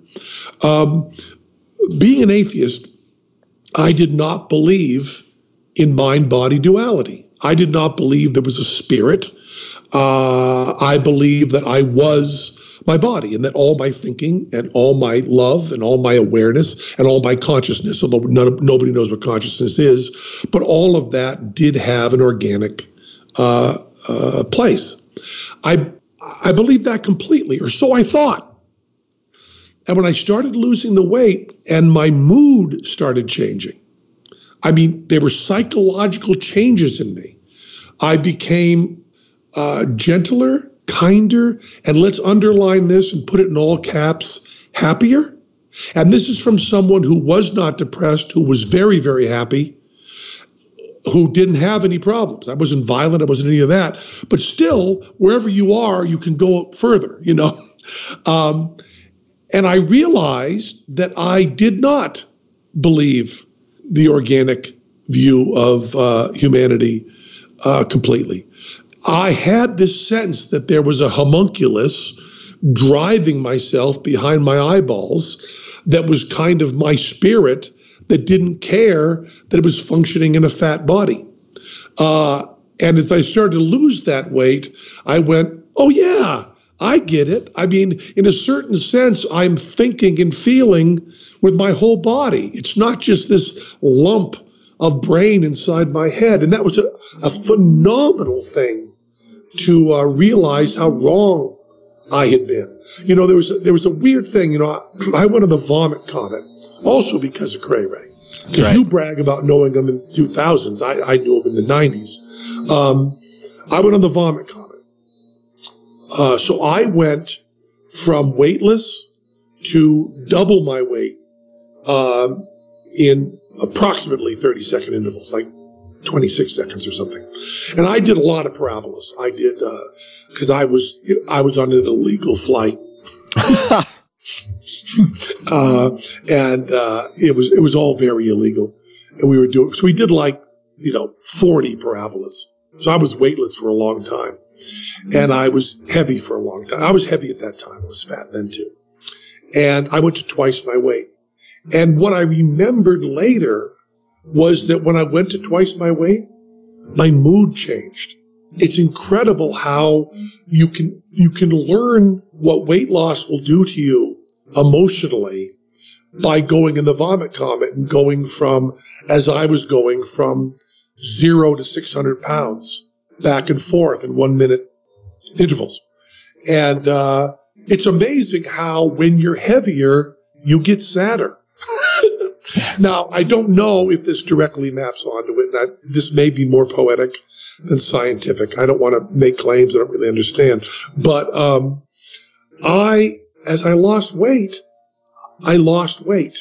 Um, I lost concerns. Things were lighter. Things were easier. Uh, I didn't have to um, think about wanting to play with my children. You know, oh, I should do this. I just did it. And um, it was really it was really remarkable uh, remarkable changes in my life you know uh, and uh, i have also uh, you know since then I, have done a two week fast. Uh, I, I, guess i have to underline medically supervised um, and because uh, i don't want anybody to think they can just do that. It's not safe. And um, three days you're safe, but over three days, be careful. And um, I've also gained weight since then, and uh, I'm now now I'm going down again. But um, I have made, uh, you know, the, the magic moment is two years. Everybody gains back their weight in two years. And if you don't gain back the weight in two years, you are in this very small percentage. It's set, different studies say different amounts, but two to five percent people keep it off uh, after two years. And what Cray Ray's discovering, um, which someone of your build doesn't get to discover this, but um, the faster you lose the weight, the more likely you are to keep it off, which is contrary to everything that we believed five years ago. You know, so uh, it's worked well for me. And uh, you you mentioned the extended fast, the 14 day fast. You've yep. uh, you've also found a place for, uh, as as we mentioned before, recording people in Silicon Valley and elsewhere would call intermittent fasting. But it, it sounds like your current default when you are behaving is roughly 23 hours of fasting, one hour of yep. feeding per day. Yep. And I will tell you that if you were to sit down with me during that one hour of feeding, you would be appalled. the actual volume of food that I eat is phenomenal. I mean, I eat a salad the size of your head, you know, a gigantic salad. I eat um, probably six servings of brown rice or some whole grain, you know, of farro or one of those things. I try to eat a little less brown rice. It's a little less healthy, but it's my favorite food in the world. Um, you know, chili, beans, stew, um, uh, uh, you know, maybe even some fat stuff like guacamole. Uh, uh my wife is an incredible vegan cook and follows. I follow the Fuhrman thing absolutely. Incredibly low salt, incredibly low oil. Uh, uh, really very little processed. And then the amount of fruit that I have for dessert is, you know, those containers of blueberries, like five of those, and like two cups of pomegranates on seeds on top of those. I mean, a gigantic bowl would not fit in any bowl you have. Has to be like an industrial bowl that I'm eating out of. It's a, like, it's a, you know, just a mixing bowl. like Michael Jordan eating banana pudding. You know, it's it's that amount of, of food. And, um, and then usually a few squares of incredibly dark 90% chocolate. Um, and that is really an hour of eating. You know, um, my children join me for supper about 15 minutes in and leave before you know, half hours. Oh, I still have a half hour to go. Um, and, uh, and you know, it's, it's one of the reasons I can't eat at restaurants is I can't get the volume of food I want. you know, um, we're really talking about the equivalent. I mean, to put this in terms that are kind of easy to visualize, I probably eat the equivalent of like eight baked potatoes. You know, it's a huge amount. But then again, if you're looking at caloric content or fat content or any of that, it's really low. And what my body is trying to do is to desperately get, you know, whatever I need a day, you know, whatever that is, 15 to 2,000 calories, trying to get that out of uh, incredibly uh, uh, not nutri- uh, nutrient rich, but not calorie rich food. Um, and and also I'm, I'm very fortunate. I mean, I we give a lot of credit to Cray Ray, but also uh, my wife, who's been uh, you know not eating mammals for years and years, and is uh, takes cooking very seriously, and really enjoyed the Fuhrman challenge. Uh, I eat really different food every single night, and it's always gourmet quality. And you know, Dr. Klaper has had supper with me, and um, and Cray Ray's had supper many times with me, and they're just blown away. They just go, you know, with this kind of food delivered to you every night, anyone can do this. there's nothing required. It's just in, incredibly, incredibly good food. That's um, that's you know labor intensive. And when I go on the road, and I go down to just eating, you know, you know, ten containers of watermelon and um, and uh, and uh, and rice and beans and stuff plain. It's it's it's fine, but then again, that's that's rare for me. And then you know, there is all I really want to eat which is peanut butter. If I had my way, I would eat nothing but peanut butter uh, all day, all night, all the time. The other thing that blew my mind, and I, you know, you read these books on habit, and I read this book, uh, One Bite or First Bite, I think, really great book. And this woman set out to find what scientists believe that food desires were innate and what scientists believe that food desires were learned, cultural and habitual. And she couldn't find any scientists that believed it was innate. It is incredible how I thought that foods that I absolutely loved are now repulsive to me just because they're out of habit. You know, uh, things, I mean, my favorite foods, I now look at and go, "Mm," even uncomfortable watching other people eat them. And my new comfort foods have just changed. You know, there's a lot of stuff. We don't know anything about this, but you know, your microbiome changes over three or four months. Uh, there's certainly feedback to the brain from the microbiome. We know that, although it's in its infancy. And all of that stuff, you know, when you read those scientific articles, all of that stuff completely maps over my firsthand experience. Please don't allow me to, to claim stuff I don't know. I, would like very much to talk about how the microbiome changed my personality and all of that, but I can't prove that. I have no evidence. So don't let me go there. But uh, what I feel about is that my diet has changed me profoundly.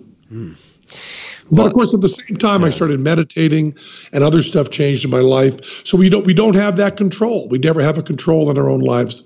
Yeah, it's one of the big challenges of a multifactorial life outside of the laboratory. It's Sure. uh, it's tough, and I uh, I want to I really congratulate you on on the weight, not just the weight loss, but also inspiring people to pursue better health as an example of what can be done. Uh, it's, I, I know that a lot of people have lost a lot of weight after seeing you so publicly uh, take better control of your health. So it's it's it's really Yeah, well, it's remarkable. It's very gratifying. I also want to say, and this is the the part that uh, you might quibble with, and I'd be interested. Um, uh, Cray Ray also allowed no exercise whatsoever during the time I was losing weight. He believes that weight loss and bodybuilding fight each other.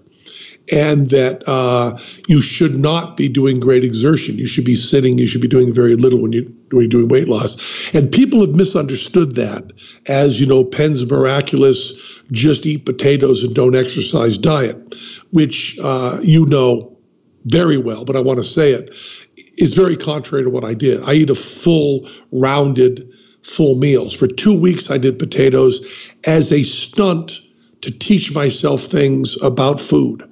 It was not done as a uh, healthy diet. It's not done for a lifetime. It's done for two weeks. And the not exercising uh, was not done for a lifetime. It was done for that time while I wanted to take a lot of weight off, and then exercise starts back in. Yeah. So uh, let me let me respond to that because uh, Ray and I meet eye to eye on a lot of things, and uh, I don't think we're as far away as as one might suspect. Uh, the I do think that exercise can act as a lead domino that then causes, just through cognitive dissonance, better behavior when it comes to diet. But Ray is right, I think, and I don't want to speak for him, but I can only speak to my position, and that is uh, you cannot outwork your mouth. And Yes. there is uh, one of the common consequences. If you want to quote him exactly, it's you can't outrun your mouth. yeah, oh, I'm just yeah, I, I I'm not even necessarily quoting. I but but it's it's very common mistake that when you take someone who is accustomed to overeating, who then layers on exercise that is not necessarily building muscle mass, but gives the creates the illusion of great energy expenditure, say certain types of cardiovascular exercise, that they compensate by rewarding themselves with 10 times the number of calories that they, they would have burned in that given session. So I, I do think there's a place for resistance training.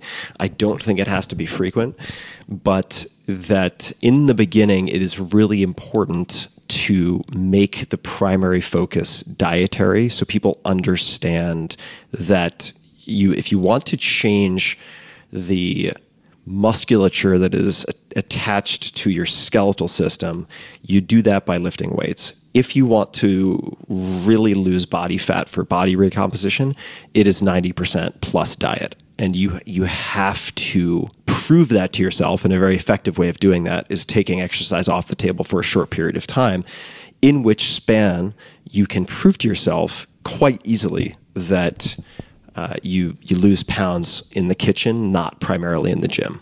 So I, I, I do I do agree with him. Uh, I, I think in principle on that. Well, everything you just said is right in line. I think that there was certainly a way. Uh, the other thing is that uh, uh, that I that I should say that I stopped exercise, but I didn't stop doing the show. And uh, Ray strapped on one of those calorie counters, you know, that goes takes all your breath and everything, and and had me do uh, five minutes of our show at full volume. Um, and full energy and was astonished by the amount of calories I was burning. So he said, you know, you're kind of doing a run every night. So my no exercise thing is kind of sort of bullshit. That's a great point. Uh, great point. Yeah. So you have to remember that although I tell you I was sitting during that time, I was going out on stage and jumping and running and yelling for 90 minutes every night. And that's even even at a, a lighter version of Penn. That's still quite a bit of mass to move around. You're around. moving a lot of meat. You're moving a lot of meat. Yeah. uh, so let's let's talk about uh, this is this is a bit of a left turn, but that's okay. I'd like to talk about one of my favorite physicists, and uh, because I certainly never had a chance to meet him, but it sounds like you did, and that is Richard Feynman. Yeah, uh, I've been fascinated by Feynman for decades, and uh, actually recently ended up buying a set of his encyclopedias that he kept in his office. Oh but, wow! But never had a chance to have any interactions, and I was hoping you could uh, describe your interactions with Richard or and, and, anything that you might have taken from those those encounters with him? Uh, yeah, um, I met him a very long time ago. Uh, it's funny because uh, there was a show on television called Numbers. Um, it was uh, actually spelled num threeers. You know, it's they had a three in there, and the premise was a mathematician who solves crimes. and uh, they had a uh, scientist who was the uh, consultant for the television show. And I came on playing myself. And uh, one of the scriptwriters had written in a line for me where I talked about being friends with Richard Feynman. And the scientist uh, who was consultant on the show flagged it and said, I don't think you want to do this line because there is really, it's a real stretch of the imagination to believe that Penn Jillette could, could have known Richard Feynman. and I said, Well, I did. and he went, Oh, uh, I said, Well, I did. So it's a stretch of the imagination, but not for me. It, it, it's a memory. So they let that line go. Um, I, I think, read maybe it was Surely You're Joking as soon as it came out. And uh, I was a big fan of Richard Feynman. And we were doing a show uh, at the uh, Las Palmas, uh, the, the, the, LA Stage Company, it's called now, in Hollywood, about a 500 seat theater. And we had done this list in our program of people we'd like to see the show. It was a funny kind of idea we had. We had a list of like 50 names that included, you know, Samuel Beckett and um, George Romero and Richard Feynman and Debbie Harry and Lou Reed were on this list of people. It just said people we'd like to have see our show. That was it. And Feynman was on the list. And Crispin Glover was on the list. And um, Feynman came to the show. And we ended the show at that time with uh, my favorite monologue I've ever written and my favorite to do, which is the thing we call 10 and 1, which is what the Carnival Sideshow is actually called among the Carnival people, is 10 and 1, where I describe the physics of um, fire eating, the biology of fire eating. I teach fire eating, then perform it. And during that time, I talk about um, how we think that skeptics are against the mystery, whereas it's religious people who are against the mystery. Religious people see a mystery and they want to have an answer. This is how things happen, and so on. I do it much better in the real monologue, but I can't get into it this way. And um, scientists are willing to say, "I don't know," and that's embracing the mystery. Uh, and lo and behold, Richard Feynman came up to me after one of the shows and said that um, I had said something in that monologue that uh, he had never been able to say that clearly, and that he had brought his wife and he had said to her afterwards, See, that's what I mean. And she'd understood something that she hadn't understood before, which is, I, I mean, a mind blowing thing to have said to somebody. You know, I, I, was pretty pretty much fell apart. Um, and then over the next run of the show, he came back to the show several times, and um, at one point he brought five count them five Nobel laureates with him to see the show. uh, uh, we may have had the highest concentration of Nobel laureates outside of Stockholm at the uh, LA Stage Company, uh, and uh, became friends. I, I, think would be would be exaggerating, but I had his home phone number, and we went out to dinner a few times, and I met Murray Gell-Mann and talked with him uh, uh, to show you the clash of cultures. Murray Gell-Mann once said to me, I've heard there's a television program on late at night hosted by uh, David Letterman that might be a good move for your career for you to go on. He'd never seen it, mind you. He'd never seen it. this David Letterman. Yeah, exactly. and that, and so the the story I tell that makes uh, science friends of mine bang their head against the wall is I would pick up Feynman's books on physics, and I would realize that I, because I got out of high school on a plea bargain and didn't really graduate, I didn't know the algebra for. You know, he would explain something and I wouldn't get it. So I would call him up. I would say, uh, "Hey, Richard, uh, I'm reading your book here. and This whole paragraph here, I, I, I get trouble with it." And he would say, "Well, that's just your high school algebra, Penn." And I said, "Well, I, I didn't have high school algebra." And he would say, "Okay, get a piece of paper." and a pencil and let's go through high school algebra. Amazing. It's so incredible. And I'd be on the phone with him for like, you know, an hour and a half. Where he'd be going, so you cancel out the A on that side of the equal sign, you cancel it out over there, you know? And then, I mean, arithmetic. He was teaching me arithmetic. And I'd get through his book and I'd call him up and say, I get a few questions about vectors. And he'd go, okay, shoot. That's incredible. And then, and then perhaps the funniest was Teller and I wanted to do a bit on Letterman with liquid air. We wanted liquid nitrogen, you know? And the gag was we're going to drop things in and freeze them and smash them. And then uh, Teller's hand was going to go in and we'd smash his hand. And then we'd drop a mouse in and then show the mouse was okay. And then the mouse would, would jump in. And that was the gag. So we needed to have a lot of liquid nitrogen and we needed to play around with it. And at that time, I mean, it's amazing how stupid I was. Uh, this was in the 80s. Uh, I didn't know what, what you could do with liquid nitrogen or where to get it. So Teller said, well, we got to find a physicist to get on board to help us with this liquid nitrogen thing. And uh, I said, well, I, I'll call Feynman. so I, I called Richard and I said, listen, man, uh, we want to do this bit on Letterman. Uh, we want to do liquid nitrogen. We want to do a, a, liquid air show. And he went, oh, fuck. I, I haven't dealt with any like real physics in 50 years. I, I don't know. I, I don't know. Uh, uh, I said, well, I don't know. I don't know what to do. And, and Feynman said, well, let me get on it, you know. And like an hour later, a professor called me from a community college in Brooklyn. and he said, May I speak to Penn Jillette, please? I said, Yeah, this is Penn. He said, I know this is a gag. I know this is a practical joke, but someone claiming to be Richard Feynman called me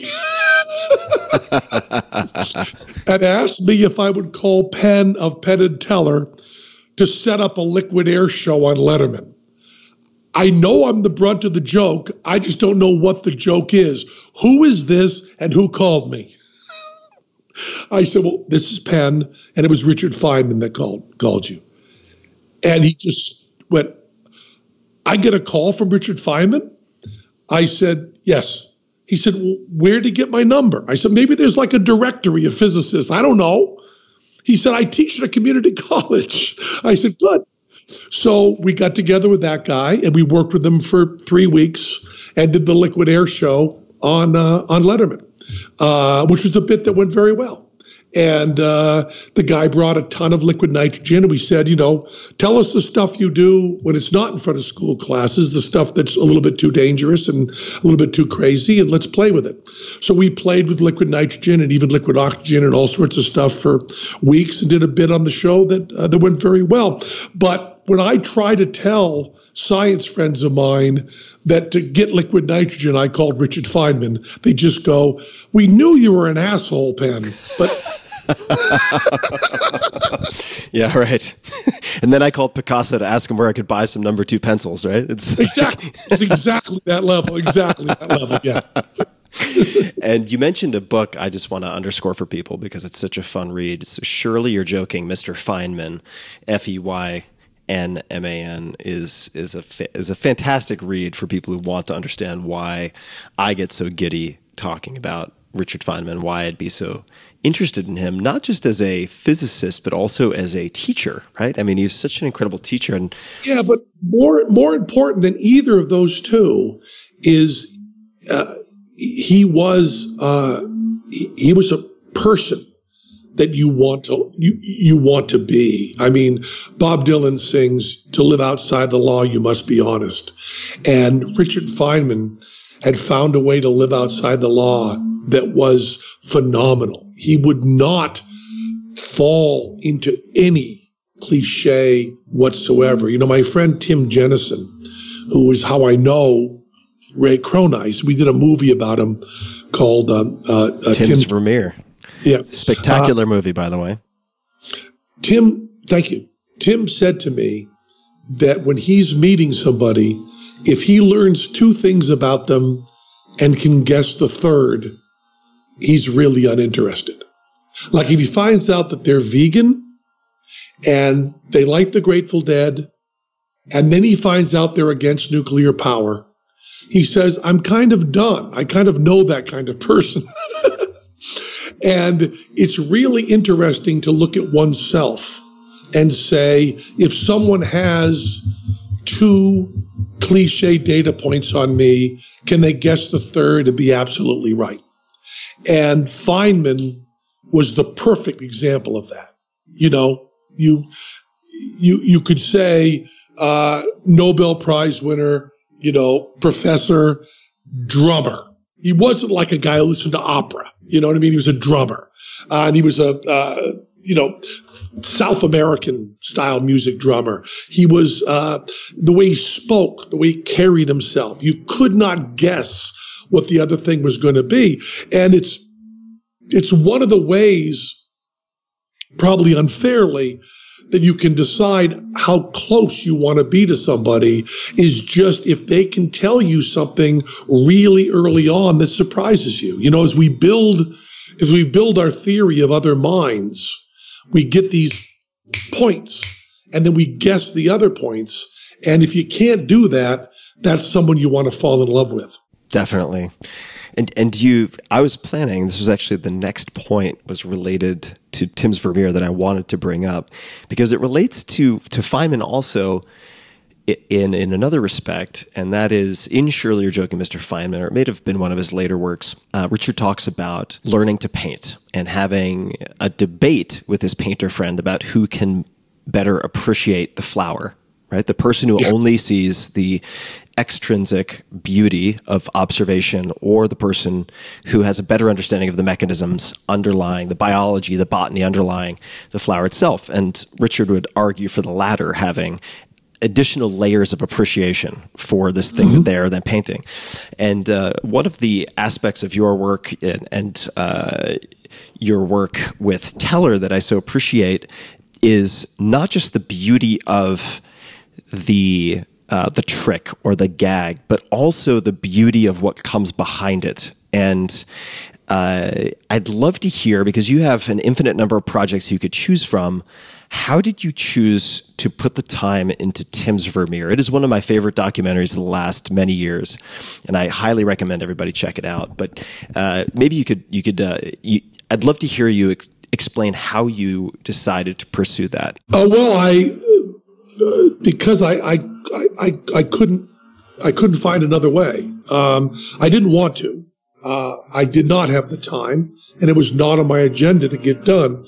But uh, I had young children, very young children, and um, I realized that I had not had uh, a conversation with an adult that I was not outside of my family that I was not being paid for in a year. That really distressed me. So I uh, I called up Tim, and I thought it was a social call. He remembers it as an emergency call, and I said, "Hey Tim, you know I just got to talk to somebody." And he said, "Okay, I'll fly in." So we flew into Vegas, and at that time we were both eating meat, which we don't do now. When we went to or Texas de Brazil, and uh, sat down, I said, "Tim, tell me something I can't possibly make money on, I can't possibly use in my show, and I don't know about. And he said, How much do you know about Vermeer? And I said, First two paragraphs of Wikipedia, and I'm out. And then Tim sat there, and then he pulled out audio visual aids. At that time, uh, you didn't do that with a with a cell phone as easily. He had an actual uh, video camera with him with a little screen on it. And he showed me his early experiments with Vermeer. And I said, Boy, Tim, you have fucked up royally because uh, this is something that's involved in my business. This should be a documentary. And Tim said, No, nobody cares about this at all. I said, No, no, the world will care about this, Tim. He said, No, no, nobody cares about this. This is one scientific paper. No one cares. I said, No, no, this is this is a movie. And then I said, let's find you somebody. So I talked to uh, a lot of producers and a lot of directors. Tim and I flew to LA. We flew to New York. Uh, actually, I was a hin- hindrance because people thought that his extraordinary claim was a gag because I was with him, you know, that I was doing some sort Right. of, this is some sort of hidden camera gag. Uh, but, you know, BBC was a little interested and I had a couple of good directors that were a little interested. And then I, I sucked Tim into my horrible show business world in meetings, in meetings with people that go nowhere, which I'm sure you're very familiar with. Um, I've had a few. yeah, as, as Jesse Dylan says, every meeting in Hollywood is a month of your life. um, uh, and finally, I was, uh, we had finished like four meetings in New York. We were at some coffee place. And I said to Tim, you know, Tim, fuck it. Just, I don't want to deal with these people anymore. Forget about it. Let's just do it. And he said, what do you mean? I said, just let's put the money up, make the goddamn movie. And I said, because I would rather spend the money than take any more of these meetings with dipshits. I, I can't do it. And Tim said, uh, Tim said, okay, let's go. And he said, uh, you're going to direct it. I said, I'm not going to direct it. I can't direct. I, I can't visualize things. I can't direct. Uh, and, but I'll produce it. I'll put it all together. And Tim said, okay. And he said, I can do the tech on it and I'll just buy the cameras. I said, okay, good. And I said, let's find a director. And I mean, this is, this is embarrassing, but of course, Teller and I are very frank with each other. Teller was my fifth choice to direct it. Um, and finally, we went through a few people and didn't like him. It didn't seem right. And they didn't get it. They didn't have time. And finally, Teller knew nothing about any of this. We approached Teller, uh, Tim and I together, and said, uh, Tim's doing this crazy thing. We think it should be a movie. Uh, what do you think? And then we started on this, you know, five year journey of uh, Tim painting the Vermeer, which he tells everybody over and over again he would have never finished if not for the movie. Um, he says the moment his blood ran cold was when he said to Teller, um, "You know, I I may not be able to finish this," and then the then there's no movie. And Teller went, "Oh, oh, there'll be a movie, Tim."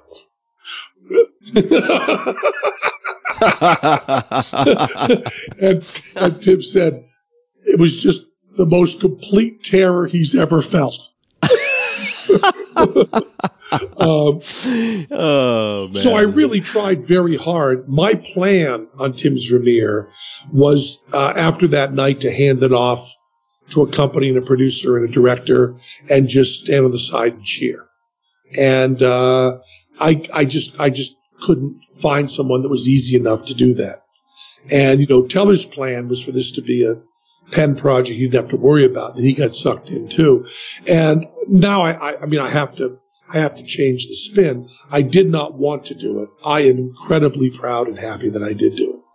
I, I mean, I don't want to add that. I don't, I don't want to leave without adding that. That would be disingenuous. Yeah, and and please please correct me if I get any of this wrong, but just to uh, pun intended, paint a little bit of a picture for people who aren't familiar with the film. So Tim's Vermeer uh, tracks your friend Tim Jenison, who's uh, a, a, very good engineer, also inventor, a general tinkerer of high intellect, uh, who became interested in Johannes Vermeer, uh, who was this Baroque period painter who achieved photorealistic effects in his paintings that that kind of defied belief and uh, follows Tim's attempt to determine how he made those paintings and to replicate one himself. Uh, is that a fair description? Uh, yes, yes, he, he, uh, very much so. Yeah, and uh, it's it is uh, it's it's a really uh, fantastic portrait, also pun intended, of not just Tim but also obsession and uh, so many things that uh, that that tickle my fancy. I saw it in the theater, uh, something I suppose quite a few years ago now, and uh, just just loved it. So uh, I know we've uh, we've had a pretty long conversation thus far, so I don't want to take up too much more of your time, but this has been uh, so much fun for yeah, me. It's been a Pat. blast. I'm glad that we finally got to connect. blast, yeah. And I have, I have, I have a whole slew of other things I'd love to ask you. So maybe another Sure. time. But I, but, uh, but I'd like to ask just a few quick closing questions, and uh, these are these are questions I ask pretty often. Sometimes they work, sometimes they don't. But uh, the question is one of what you would put on a billboard. This is metaphorically speaking. If you could put anything on a billboard, non-commercial, it could be a question, quote, uh, statement, image, anything, to get something out to billions of people. Let's say. Is there anything that uh, that comes to mind that you would put on such a billboard? Jesus had a swimmer's body. Okay. Can you explain why that's what you would choose? For some reason, uh, I've actually looked into pricing to put that billboard up. Uh, it makes me laugh so much. It seems like the perfect absurdist thing that seems to have a great deal of poetic depth to me. So not, you probably asked this question to people hypothetically, but I actually within the past six months have looked into prices for a billboard in Vegas that simply says Jesus had a swimmer's body. How did this occur to you? I don't know. It just struck me. It seems to be just pure, pure poetic uh, view of love of life and atheism. okay, that's enough. That's enough. Uh, is do you have any any uh, any parting comments, suggestions, uh, anything you'd like to say before we wrap up? I'll link to everything we've talked about in the show notes for people at tim.blog forward slash podcast. So certainly they'll be able to find you on uh, on Twitter. Yeah, and I do. Jillette, I do a and so podcast called Penn Sunday School every Sunday, where I talk like this.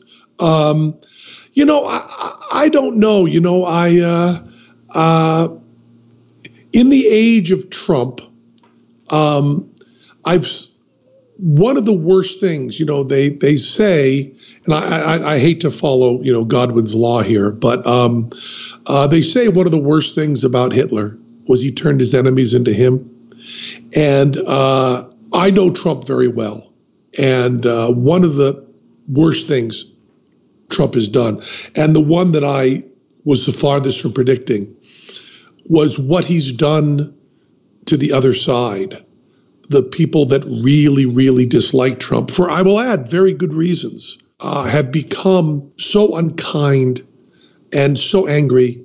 And you have stuff like uh, if you're a Trump voter, I don't want to talk to you. If you're a Trump voter, you know, I, I was told uh, by uh, uh, what's his name, Frank, uh, the the the big pollster, that they had had the largest number of Thanksgiving dinners canceled because relatives did not want to talk to each other because of the Trump thing. I've been trying to do this thing, which is impossible, by the way. And if I'm successful, I will simply go mad. But I've been trying this uh, thought experiment of trying not to use the words us and them. I've tried to say the sentence, those of us who voted for Trump, which is a very difficult sentence to say. But if you say it, it's, it's very profound because it is those of us who voted for Trump. It's not them who voted for Trump, it's us. And uh, I also have been trying very hard to think that my only, the only team I can belong to, I have two choices. I can be Penn or I can be one of 7 billion and 7 billion is being conservative. I'd actually like to do 108 billion for everybody that's ever lived, and I might want to start adding primates and maybe other mammals into there. But I don't want to see teams anymore. I don't want to see us and them. And I think the biggest challenge we face, even with climate change uh, on the table, one of the biggest challenges we face is staying kind with profound disagreement and staying kind when a mechanism has been set up to make money and power out of hate. And I want to believe all the cliches about uh, love and kindness triumphing. And right now, um, politically, that's not the case. Uh, they have found a way to weaponize hate in the social media that we thought was going to lead to utopia. And um, that's heartbreaking to me. But I still kind of believe it.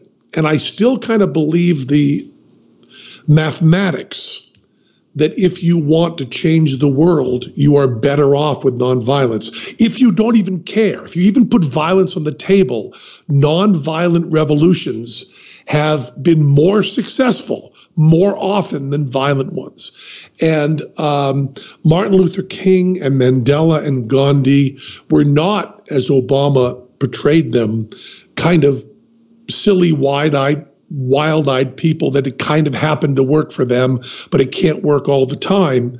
That might not be true. They might actually be the scientists among us who have done proper social change in a way that is not morally right but is also the most efficient. And my obsession right now is to try to find a way to, um, to use an insane phrase, weaponize kindness, and to be able to see ourselves as not teams and I mean teams in every fucking way, whether teams is atheist, whether team is Democrat, whether teams is sports fans, whether teams is I love Miles Davis and hate Kenny G, whether teams are anything. Uh, I know it's impossible, but god damn it, we got to work on that, or we got bigger problems coming up. Yeah, agreed. That is an excellent way to close. Thank you so much. Penn. And uh, it was a pleasure, Tim. Yeah, to be continued. I hope we have a chance to eat a, a bushel of blueberries together and continue continue the conversation Get sometime. Your spoon but... in there fast. You ain't getting anything. Sounds like a plan, man. Thanks so much. Hey guys, this is Tim again. Just a few more things before you take off. Number one, this is Five Bullet Friday. Do you want to get a short email from me? Would you enjoy getting a short email from me every Friday that provides a little morsel of fun before the weekend? And Five Bullet Friday is a very short email where I share the coolest things I've found or that I've been pondering over the week. That could include favorite new albums that I've discovered, it could include gizmos and gadgets and all sorts of weird shit that I've somehow dug up in the uh, the world of the esoteric as I do. It could include favorite articles that I've read and that I've shared with my close friends, for instance. And it's very short. It's just a little tiny bite of goodness before you head off for the weekend. So if you want to receive that, check it out. Just go to 4hourworkweek.com. That's 4hourworkweek.com, all spelled out, and just drop in your email, and you will get the very next one. And if you sign up, I hope you enjoy it.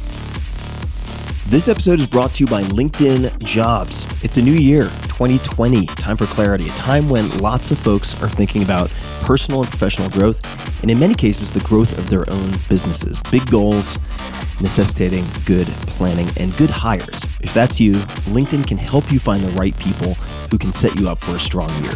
LinkedIn Jobs screens candidates with the hard and soft skills you're looking for so you can hire the right person quickly. How is it that a person is hired every eight seconds with LinkedIn? And why is it that companies have rated LinkedIn jobs the number one platform for delivering quality hires? Collaboration, creativity, adaptability. LinkedIn simply has more and better data. They can look beyond pure work skills and put your job post in front of qualified candidates who match your business requirements perfectly. That's how LinkedIn makes sure that your job post is seen by the people you want to hire people with the skills, qualifications, and interests that will help you and your business grow. So find the right person for your business today with LinkedIn Jobs. You can pay what you want and get the first $50 off. Just visit linkedin.com slash Tim. Again, that's linkedin.com slash Tim to get $50 off of your first job post. Terms and conditions apply. This episode is brought to you by Brave, the next generation web browser. I love Brave. And if you haven't heard about it, here is the skinny. Brave was built by a team of privacy focused, performance oriented pioneers of the web. And I do mean pioneers. Brave was co founded by Brendan Eich, E I C H, and Brian Bondy. Brendan was previously the co founder of Mozilla Firefox and the creator of JavaScript. Brave now has more than 10 million monthly active users, and I'm one of them. Why? Why would I use Brave? Because Brave gives you unmatched speed, security, and privacy. And when I say unmatched, I mean the difference is hard to believe. And here's why. Every time you download a web page, when you go to any web page, you are not just downloading the text and images, you are also downloading web junk. This includes trackers and scripts that run in the background, slowing your downloads and wasting your time by an average of five seconds per page, while also draining your battery faster and costing you extra in data charges. There is a way to have the best experience web can offer, and that is by using Brave. Brave is up to six times faster than other browsers and it's truly incredible how much faster everything is. I have used Brave, for instance, to get on airplane Wi Fi when other browsers crash. I have used it to watch YouTube videos when it's just suspended in loading forever on other browsers. It's not subtle at all. There's a huge difference. Other browsers act like a vacuum cleaner for your data. So, this is on the security privacy side. You're being profiled and tracked across the web. So, what, you might ask? Well, data collected about you can be used to manipulate both your decisions and countrywide decisions like elections. And if you want more on that, listen to my episode with Tristan Harris. Brave is a way to protect yourself and remove the surveillance economy. Brave also includes options, which I use quite often, such as Private Window with Tor for those seeking advanced privacy and safety. This browser feels intuitive, it's super easy to use. You can import your bookmarks with one click, and all your favorite Chrome extensions are also available with Brave. And it doesn't have to be either or, you can use multiple browsers for different things. Now, listeners of this show, The Tim Ferriss Show, can easily upgrade their browser for free and all you have to do is go to brave.com forward slash Tim. That's brave.com forward slash Tim. I use Brave all the time, and I strongly suggest that you at least test it out. So go to brave.com forward slash Tim and give it a shot.